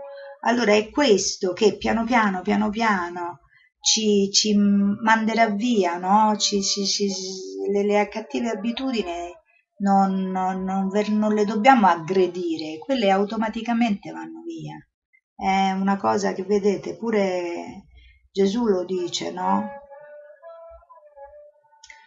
E, ehm, ma voi, percezioni divine, raccogliete tutto il grano della beatitudine e della saggezza divina cresciuto nel giardino della coscienza e riponetelo nell'immenso granaio ricettacolo della mia supercoscienza. Diceva, il regno di Dio è come un uomo che getta il seme nella terra che dorma o vegli, di notte o di giorno, il seme germoglia e cresce, come egli stesso non lo sa, poiché la terra produce da sé prima lo stelo, poi la spiga, poi il chicco nel, pieno nella spiga. Quando il frutto è pronto, subito si mette mano alla falce perché è venuta la mietitura. Marco 4, 26, 29 il regno di Dio. Che cos'è? Eh, così è il regno della coscienza cosmica, che è uno stato più alto del regno dei cieli e delle forze astrali. Il regno di Dio è la regione della coscienza cosmica dove Dio Padre dimora oltre i confini della creazione vibratoria nella quale dimora la sola riflessione di Dio Padre come l'universale coscienza cristica. Il regno dei cieli è situato dentro la regione vibratoria astrale, che è nascosta dietro le vibrazioni fisiche di elettroni, protoni e materia. Nella parabola precedente Gesù ha parlato del devoto che in estasi può sentire il mondo astrale ed ha una coscienza mista di percezioni celesti e percezioni materiali. Ma in questa menzione del regno di Dio Gesù parla di quei devoti che sono andati oltre il contatto celeste della creazione vibratoria e sono diventati una sola cosa con il Padre, Dio Padre, o con la coscienza cosmica che sta al di là di tutta la creazione. Gesù dice come si raggiunge il regno di Dio quando l'uomo spirituale semina i semi dell'estasi o dell'unione con le regioni astrali del terreno della propria coscienza e sente lo stato di estasi astrale ugualmente durante il sonno e la veglia, di notte o di giorno. Egli vedrà che il seme dell'estasi spirituale astrale o del contatto con l'intelligenza cristica celata in tutta la creazione vibratoria o cielo si svilupperà automaticamente nella coscienza di Dio Padre al di là della creazione poiché la terra o la percezione astrale dentro il corpo produce mediante l'estasi astrale il frutto della coscienza dell'intelligenza cristica e gradualmente quello della coscienza cosmica al di là della creazione vibratoria. Il devoto si sviluppa passando per vari stadi. Come un seme di grano si sviluppa prima nello stelo, poi nella spiga e quindi nel chicco pieno.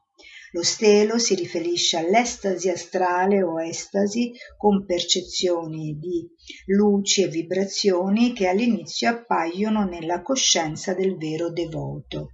Il secondo stadio dello sviluppo del devoto è contrassegnato dal contatto con l'intelligenza cristica in tutta la vibrazione ed esso ci si riferisce con la parola e adesso ci si riferisce con la parola spiga. Nel terzo stadio il devoto contatta la coscienza al di là della creazione, che è il chicco pieno, come l'ha chiamata Gesù.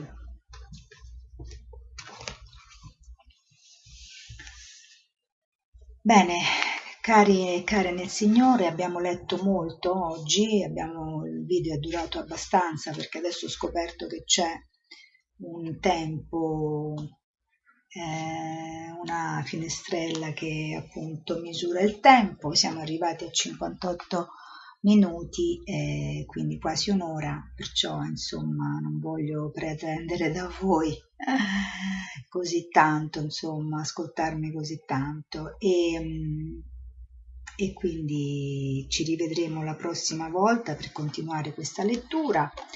E, ma prima eh, ci vedremo anche nella stanza delle letture speciali spirituali dove stiamo eh, finendo di leggere quest'altro testo di A.C. Bhaktivedanta Srila Prabhupada che è il viaggio alla scoperta del sé quindi abbiamo questi due eh, questi due maestri che ci che cercano di aiutarci in questa nostra autorealizzazione eh, spirituale e quindi uno è appunto Paramahansa Yogananda e l'altro è eh, Isi Bhaktivedanta Srila Prabhupada. E noi siamo sempre molto attenti, siamo qui pronti ad ascoltare e per imparare. Vi ringrazio tutti quanti e come sempre vi auguro ogni bene dal profondo del mio cuore e arrivederci.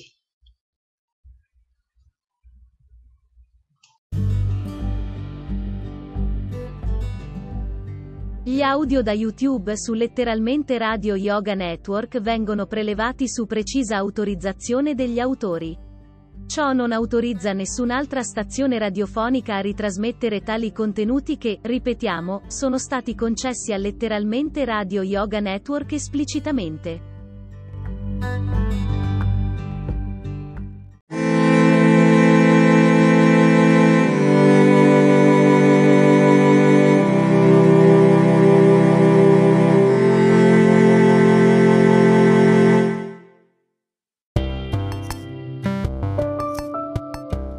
Mondo di Sofia Meiel. Buon ascolto in esclusiva su letteralmente Radio Yoga Network con Nadia Mirasoli. Cari amici ascoltatori che sicuramente vi siete già affezionate a noi due simpaticone, eccoci qua per dirvi però una cosa che ancora non vi abbiamo svelato. Sofia è una stupenda cantante e cantautrice, quindi andate su YouTube a cercare Sofia Meiel M-E-H-I-E-L. Um, la mia canzone, prima canzone è Respect in Anybody, quindi tutto staccato. Ciao a tutti, questa canzone è stata scritta um, l'anno scorso per, um, come sigla di Multi Pride in Italia ed è rispetto per ogni corpo, quindi insomma um, sì, è molto ritmata, molto carina ascoltatela, uh, cliccatela, uh, usatela per le vostre suonerie. E comunque, buongiorno da una Bologna molto molto soleggiata. E c'è un bambino che se sentite sotto non lo stanno ammazzando, piange, rompe i maroni, vabbè, povero cucciolo. E, quando sono troppo viziati. Bene, allora noi siamo qui perché la Nadia oggi mi ha fatto un piatto pazzesco, non vi dico di cosa, io mi sono buttata sulla dieta e a proposito di dieta dovremmo cominciare a darvi dei consigli sulla dieta, ma voi direte a noi che ce ne frega. Ma fatelo sta zitto sto bambino! Mamma mia, non se posso più. Io odio sentire i bambini che piangono, sto male io per loro.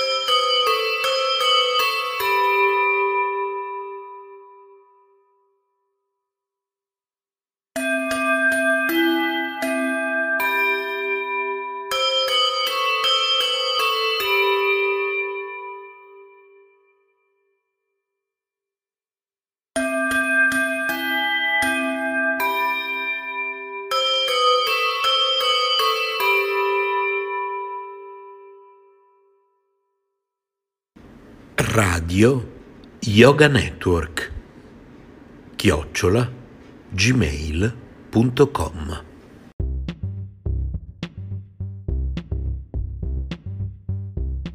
Letteralmente Radio Yoga Network presenta Radio Notizie, dedicato al radioascolto, condotto da Dario Gabrielli.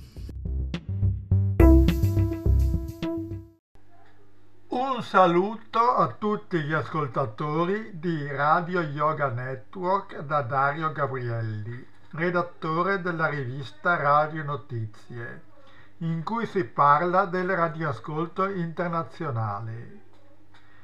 Chi volesse ricevere informazioni su questa rivista può scrivermi al seguente indirizzo Gabrielli Dario, Viale della Resistenza 33B 30031 Dolo, Venezia, oppure via email a radionotizie chiocciola hotmail.com.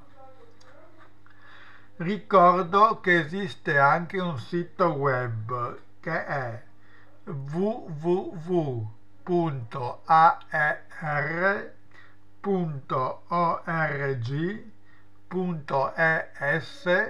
barra radionotizie. Quest'anno ci sono parecchi anniversari di nascita delle varie emittenti internazionali. E oggi cominciamo con l'Argentina, dove si celebra il prossimo 27 agosto i primi cento anni della radio. Un paese pioniero nelle trasmissioni radiofoniche in lingua spagnola.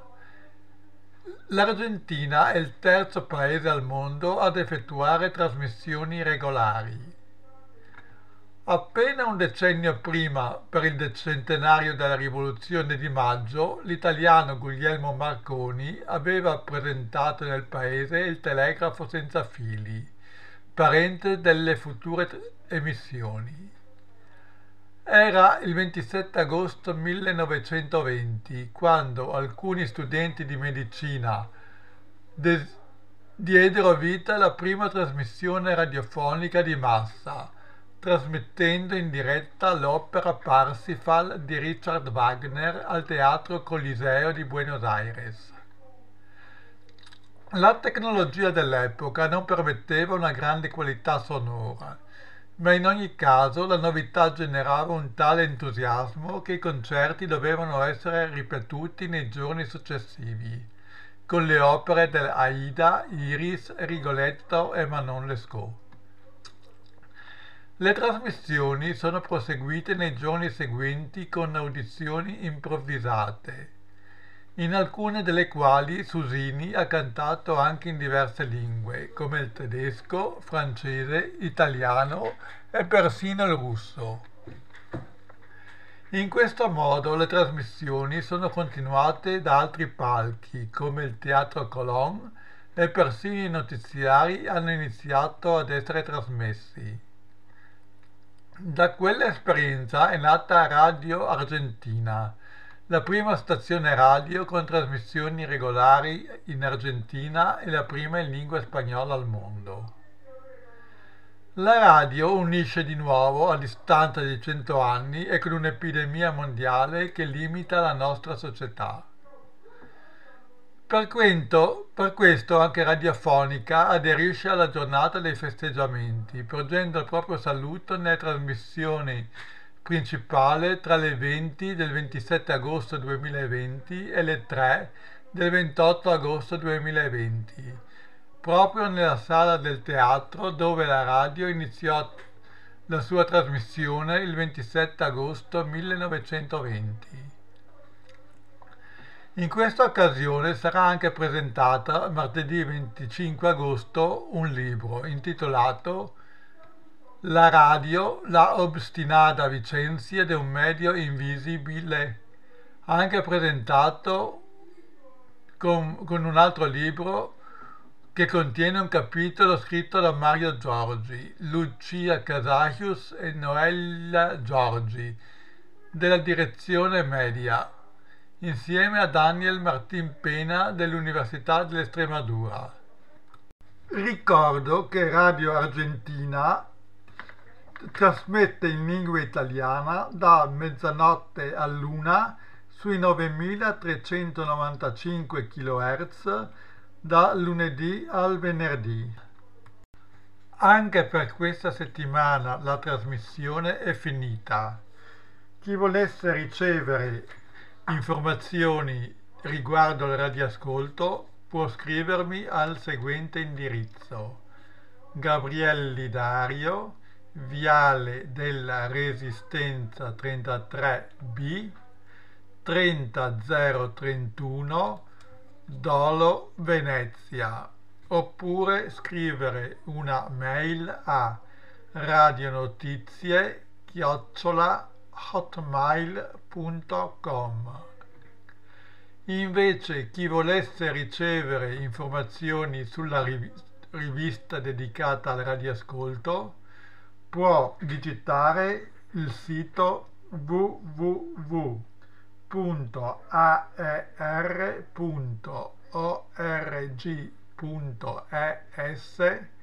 sbarra radionotizie. Ringraziandovi dell'ascolto, vi aspetto la prossima settimana. Un saluto a tutti, Dario.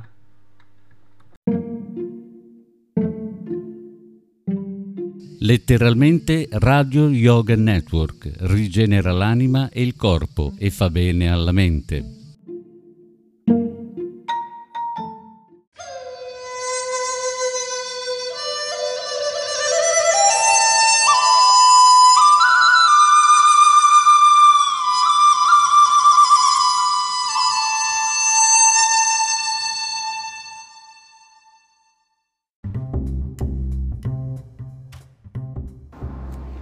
Buon ascolto di Yoga Network, la nostra radio, a volte è letteralmente radio, a volte è Radio Eco One, ma in realtà questi sono titoli di trasmissioni.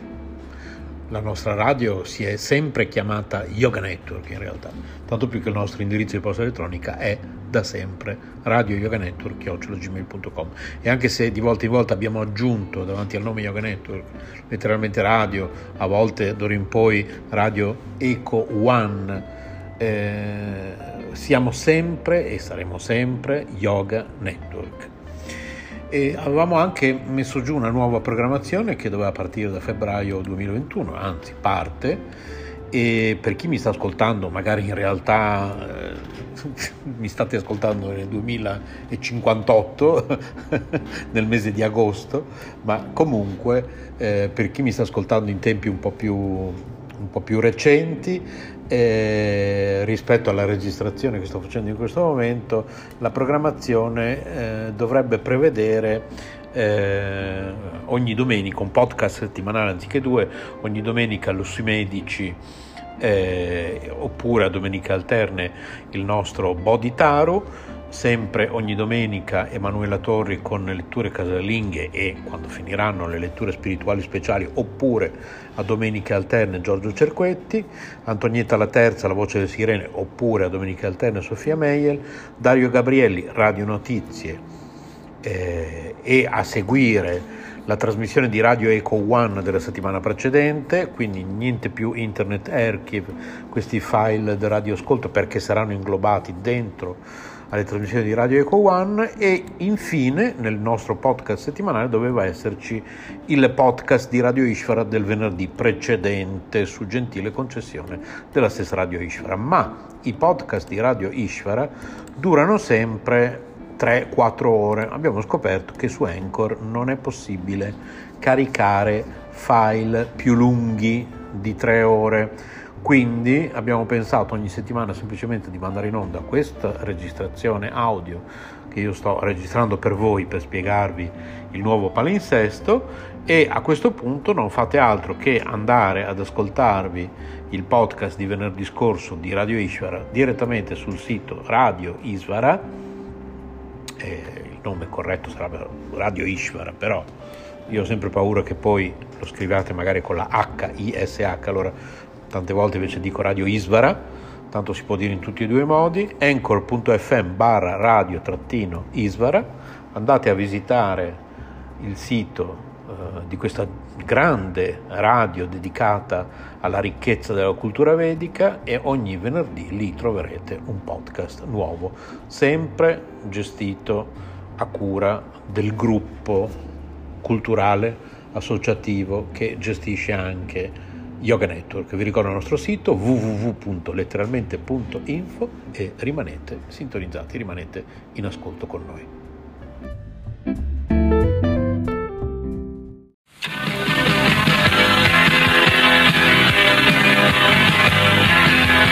Radio Krishna è questa. Radiofoniche staticamente parlando, o meglio, ascoltando. Ovunque in Italia non c'è paragone.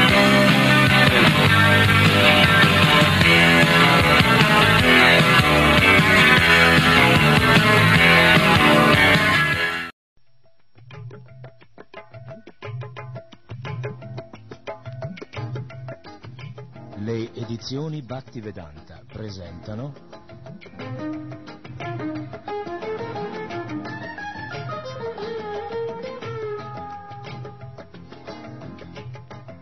il libro di Krishna.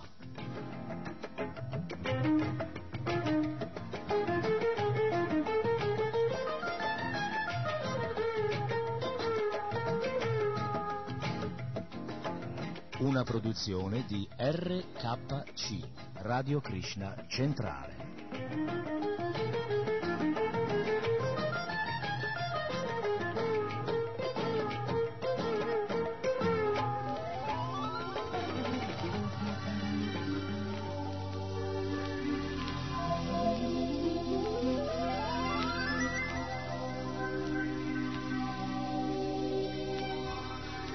Non contento di occupare i regni delle dinastie Yadu, Boja, Andaka e quella di Surasena, il re Kamsa si alleò anche con tutti gli altri re demoniaci, gli Asura Pralamba, Baka, Chanura, Trinavarta, Aga, Mushtika, Arishta, Dvivida, Putana, Keshi e Denuka.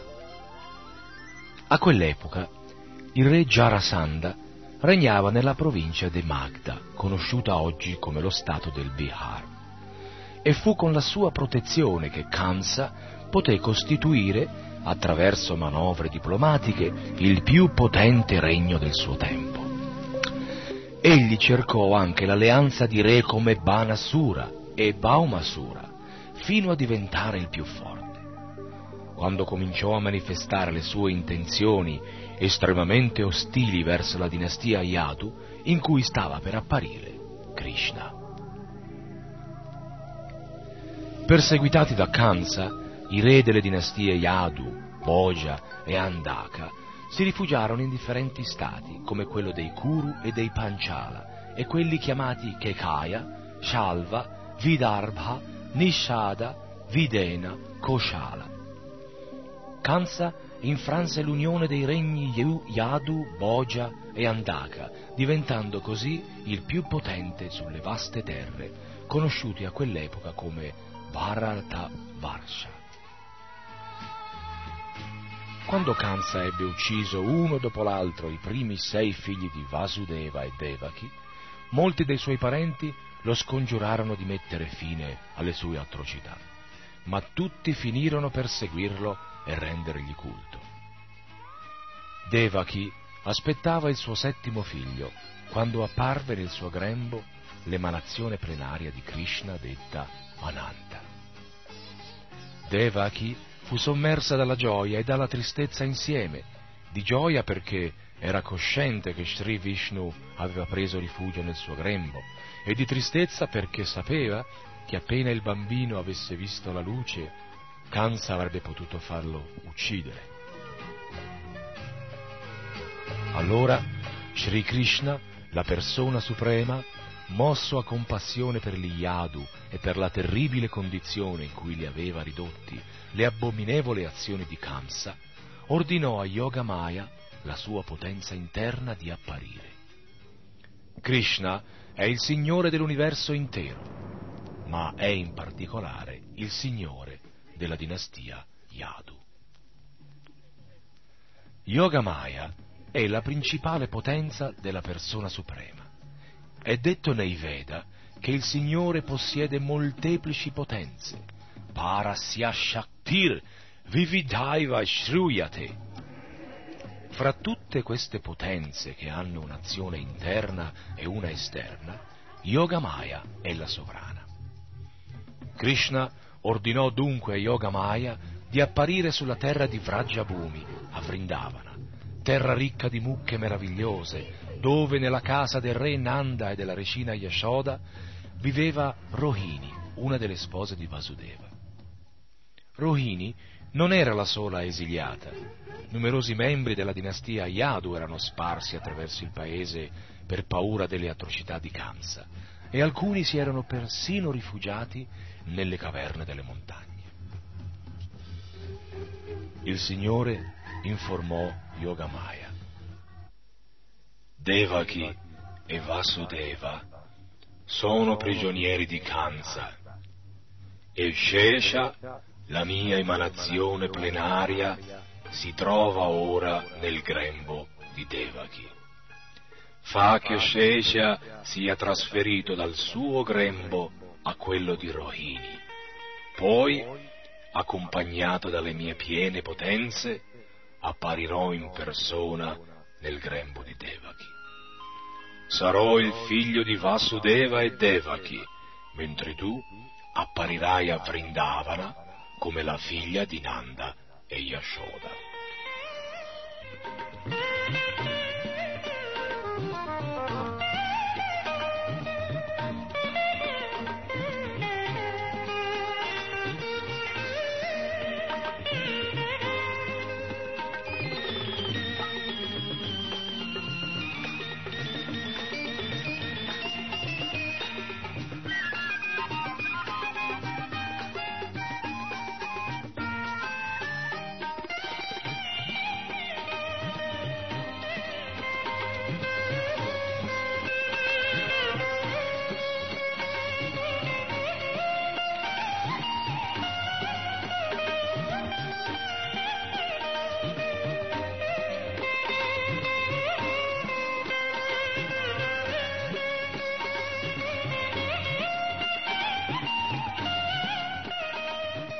E poiché tu apparirai come mia sorella coetanea, gli uomini di tutto il mondo ti adoreranno con ricche offerte, incenso, candele, fiori e sacrifici, e in cambio tu appagherai subito il loro desiderio per il piacere dei sensi. I materialisti ti adoreranno nelle tue svariate forme, Durga, Bhadrakali, Vyajaya, Vaishnavi, Kumuda, Chandika, Krishna, Madhavi, Kanyaka, Maya, Narayani, Ishani, Sharada e Ambika. Krishna e Yogamaya apparvero dunque come fratello e sorella, il supremo potente e la suprema potenza. Sebbene non si possa stabilire una netta distinzione tra il potente e la potenza, la potenza resta sempre subordinata al potente. I materialisti venerano la potenza, mentre gli spiritualisti adorano il potente.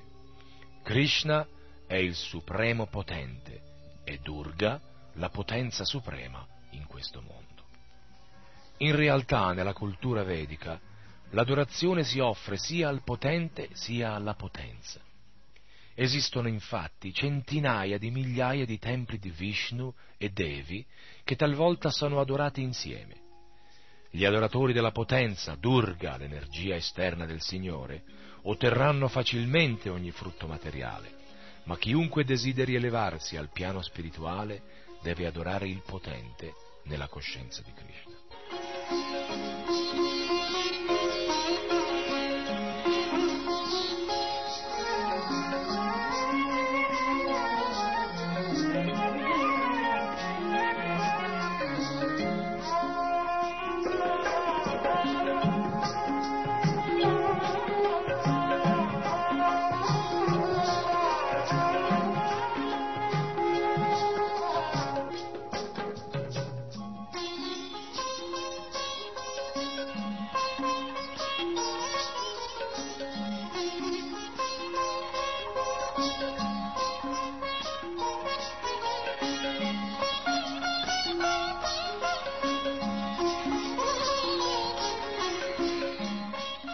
Signore rivelò dunque a Yoga Maya che la sua emanazione plenaria, Ananta Shesha, si trovava nel grembo di Devaki.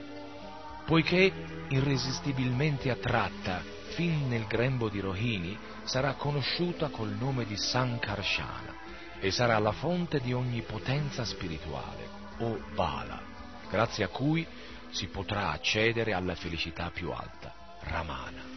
Così, dopo la sua apparizione, l'emanazione plenaria Ananta sarà conosciuta con il nome di Sankarshana e di Balarama.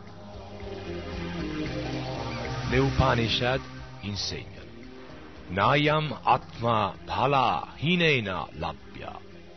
Nessuno può raggiungere il Supremo o una qualsiasi forma di realizzazione spirituale senza essere stato favorito da Balaram.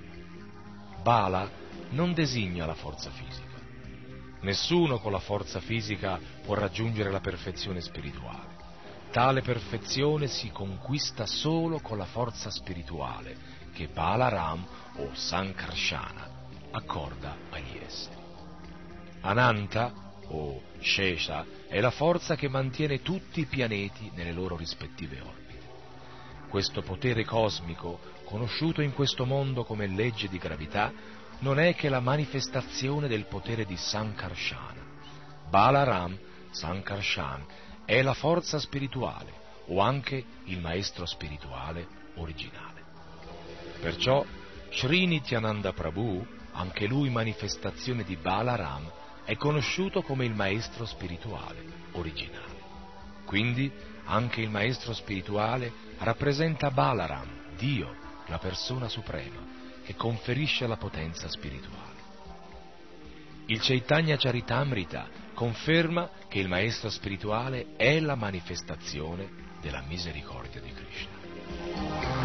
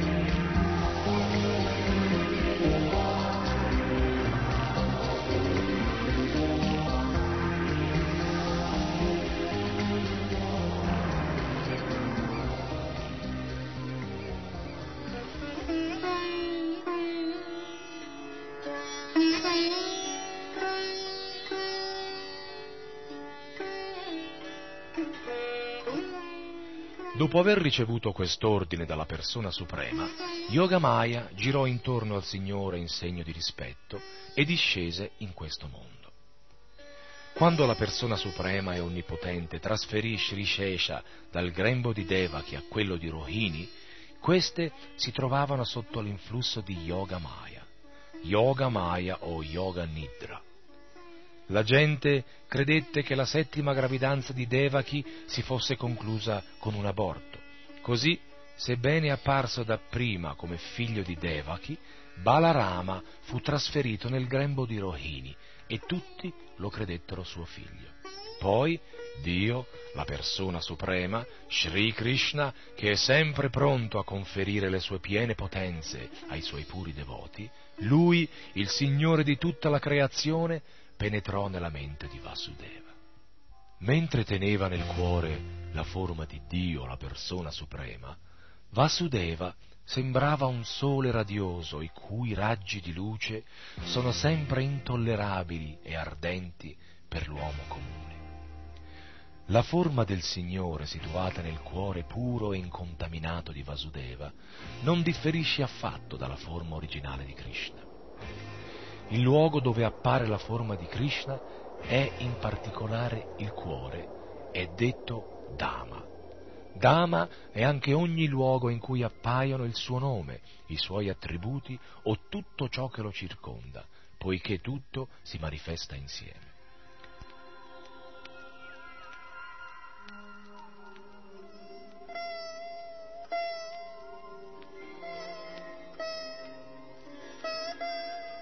La forma eterna di Dio con tutte le sue potenze, fu così trasferita dalla mente di Vasudeva alla mente di Devaki, esattamente come i raggi del sole che tramonta si trasmettano alla luna piena che sorge all'est.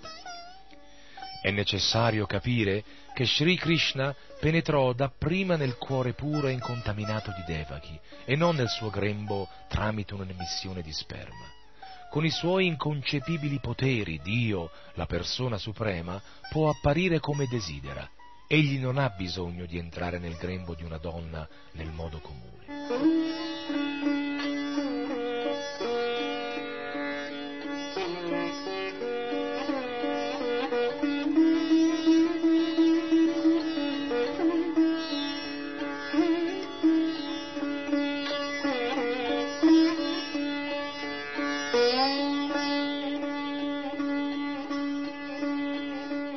Krishna, la persona suprema, penetrò dal corpo di Vasudeva in quello di Devaki.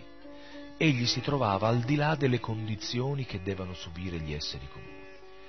Quando Krishna discende nell'universo materiale, anche tutte le sue emanazioni plenarie, come Narayana e tutti gli avatar, come Nishringade e Varaha, sono presenti con lui e nessuno di loro è soggetto alle condizioni dell'esistenza materiale.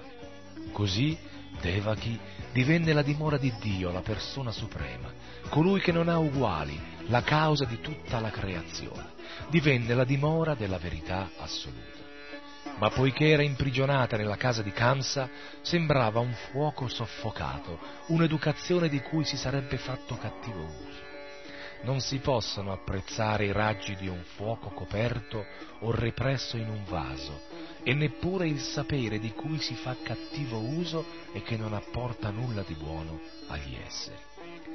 Devaki era tenuta prigioniera dentro le mura del palazzo di Kansa e nessuno poteva vedere la sua bellezza spirituale, bellezza che derivava dal fatto di tenere nel grembo Dio, la persona suprema.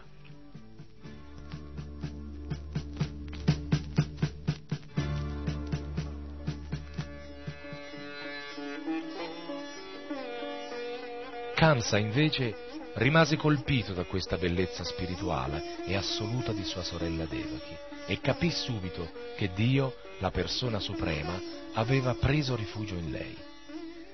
Prima non era mai stata così meravigliosamente bella. Kansa intuì che il grembo di Devaki custodiva qualcosa di meraviglioso, perciò fu preso da una grande agitazione nella consapevolezza che quel Signore Supremo, che l'avrebbe un giorno ucciso, era disceso ora su questo pianeta, si mise a riflettere. Che fare di Devaki? Certamente nel suo grembo si trova Vishnu o Krishna, venuto per compiere la missione dei Deva. E io non potrò mai ostacolarlo, neanche se uccidessi immediatamente Devaki. Kansa sapeva che nessuno può impedire i piani di Vishnu. Ogni uomo intelligente è in grado di comprendere che non si può violare la legge di Dio. I piani di Dio si attueranno nonostante tutti gli ostacoli frapposti dagli esseri demoniaci. Kamsa ebbe allora questo pensiero. Se uccido Devaki adesso, Vishnu rappresenterà e rafforzerà la sua volontà suprema con più veemenza ancora. E uccidere Devaki ora sarebbe un atto abominevole. Nessuno distruggerebbe la propria reputazione, fosse anche per uscire da una situazione imbarazzante. Se uccido Devaki adesso, la mia reputazione sarà distrutta. Devaki è una donna, si trova sotto la mia protezione e per di più è incinta. Se la uccido perderò la mia fama, i frutti dei miei atti virtuosi e la mia stessa vita. Kansa pensò ancora. Un uomo troppo crudele non è meglio di un morto, anche se vive. Nessuno prova affetto per un uomo crudele quando è vivo, e dopo la sua morte tutti lo maledicono. Poiché si è identificato col corpo di materia, si vedrà degradato e costretto a cadere negli inferni più tenebrosi. Kansa considerava i pro e i contro dell'uccidere Devaki. Decise infine di risparmiarla e di attendere l'inevitabile futuro. Intanto la sua mente si immerse in un odio profondo verso la persona suprema. Nella sua paziente attesa che il bambino venisse alla luce, sperando di farlo perire come i precedenti, Kamsa si perse in un oceano di odio contro la persona suprema.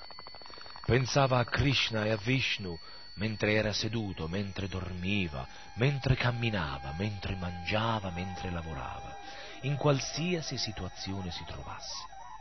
Tanto la sua mente era assorta nel pensiero alla persona suprema che indirettamente Kamsa non vedeva intorno a sé altro che Krishna o Vishnu.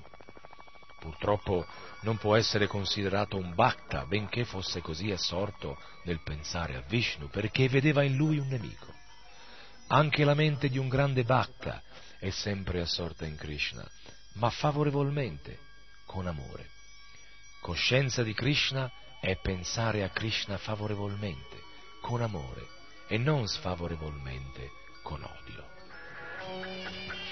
Poi Brahma e Shiva, scortati da grandi saggi come Narada e seguiti da numerosi altri Deva, entrarono invisibili nella casa di Kansa per rivolgere alla persona suprema preghiere scelte che suonano dolci all'orecchio dei Bhakta e soddisfano i loro desideri.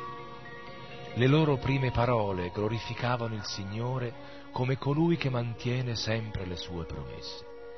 Come insegna la Bhagavad Gita, Krishna discende in questo mondo solo per proteggere gli uomini virtuosi e annientare i miscredenti. Questa è la sua promessa e i Deva sapevano che il Signore aveva scelto di entrare nel grembo di Devaki proprio per mantenere questa promessa.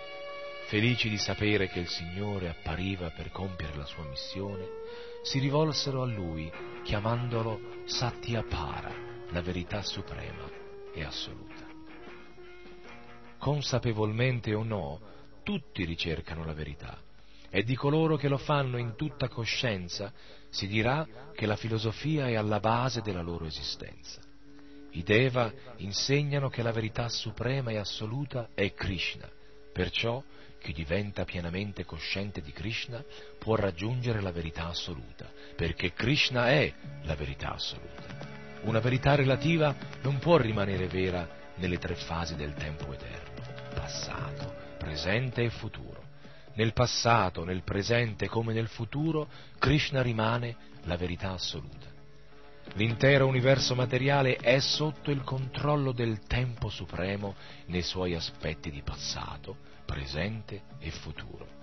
Krishna invece esiste prima della creazione, al momento della creazione e tutto riposa in lui e quando la creazione si conclude soltanto lui rimane.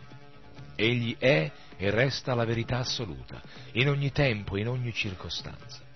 Se esiste in questo mondo qualche verità, essa emana certamente dalla verità suprema, Sri Krishna. Se esiste qualche opulenza, fama, potenza, saggezza o qualche insegnamento, Krishna ne è certamente la causa. Krishna è dunque la fonte di tutte le verità relative. L'universo materiale si compone essenzialmente di cinque elementi, la terra, l'acqua, il fuoco, l'aria e l'etere, che emanano tutti da Krishna. Gli scienziati materialisti sostengono che questi cinque elementi primari sono la causa della manifestazione materiale, ma ignorano che allo stato grossolano, come a quello sottile, questi elementi hanno origine da Krishna. Gli esseri viventi che agiscono all'interno dell'universo materiale emanano anch'essi da Krishna e appartengono alla sua ener- energia marginale.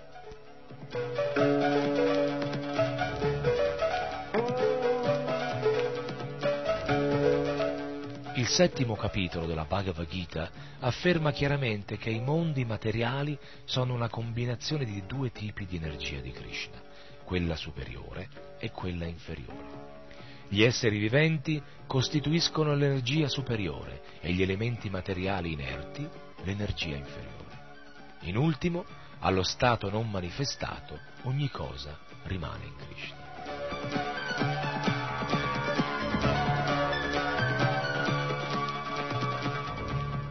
I Deva continuarono a offrire con rispetto le loro preghiere alla forma suprema di Dio, Sri Krishna, procedendo ad uno studio analitico della manifestazione materiale che è paragonata a un albero, perché come un albero si erge dal suolo, che è la natura materiale, e come l'albero finirà per essere abbattuta. In sanscrito albero si traduce con vriksha. Vriksha significa ciò che finirà per essere abbattuto. Perciò l'albero della manifestazione materiale non può essere accettato come la verità ultima. La manifestazione materiale è soggetta all'azione del tempo, mentre il corpo di Krishna è eterno. Krishna esisteva prima della manifestazione materiale, esiste durante la sua durata e continuerà ad esistere anche dopo. Anche la Katha Upanishad ci offre l'immagine dell'albero della manifestazione materiale che si erge sul suolo della natura materiale. Quest'albero dà due tipi di frutta, la gioia e il dolore.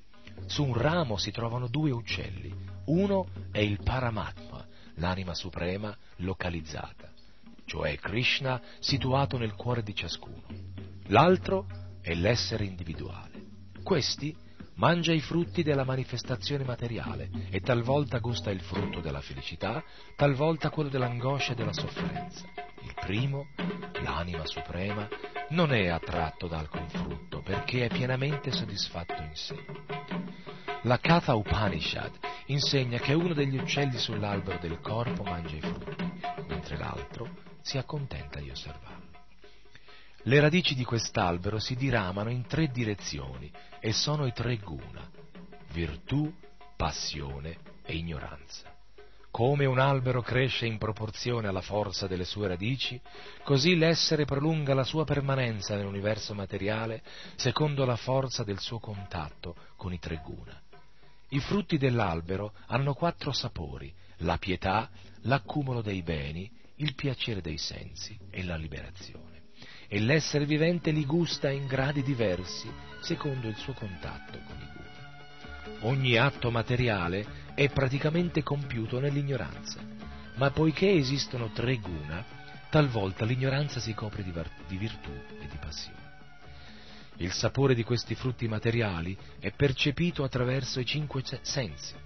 I cinque organi di senso con cui si acquisisce il sapore sono esposti a sei colpi di frusta, l'afflizione, l'illusione, l'infermità, la morte, la fame e la sete. Il corpo materiale si compone di sette strati. La pelle, i muscoli, la carne, il midollo, le ossa, il grasso e la sperma.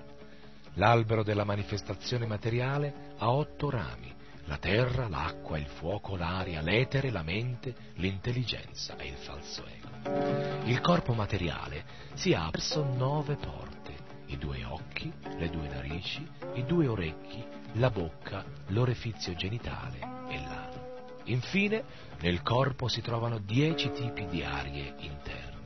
Il prana, l'apana, l'udana, il viana, il samana, il naga, il krikara, il kurma, il devadatta e il dhananjaya. うん。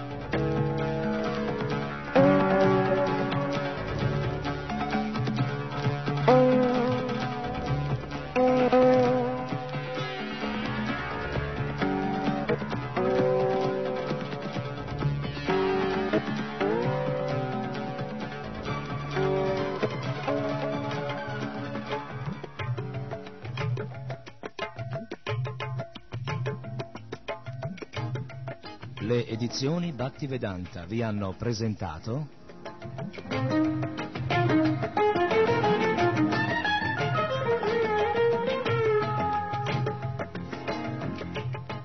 il libro di Krishna.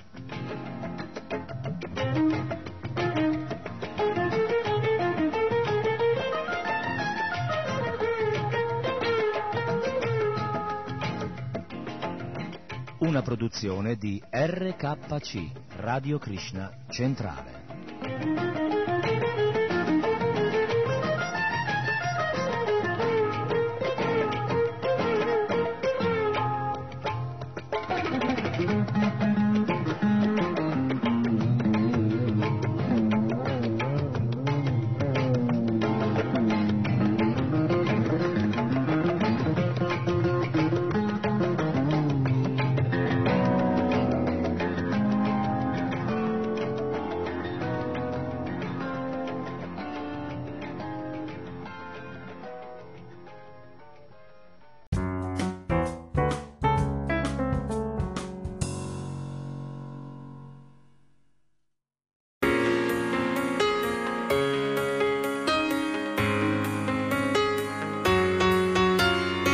Letteralmente Radio Yoga Network. www.letteralmente.info Nostro indirizzo di posta elettronica radio yoga network chiocciola gmail.com Buon ascolto!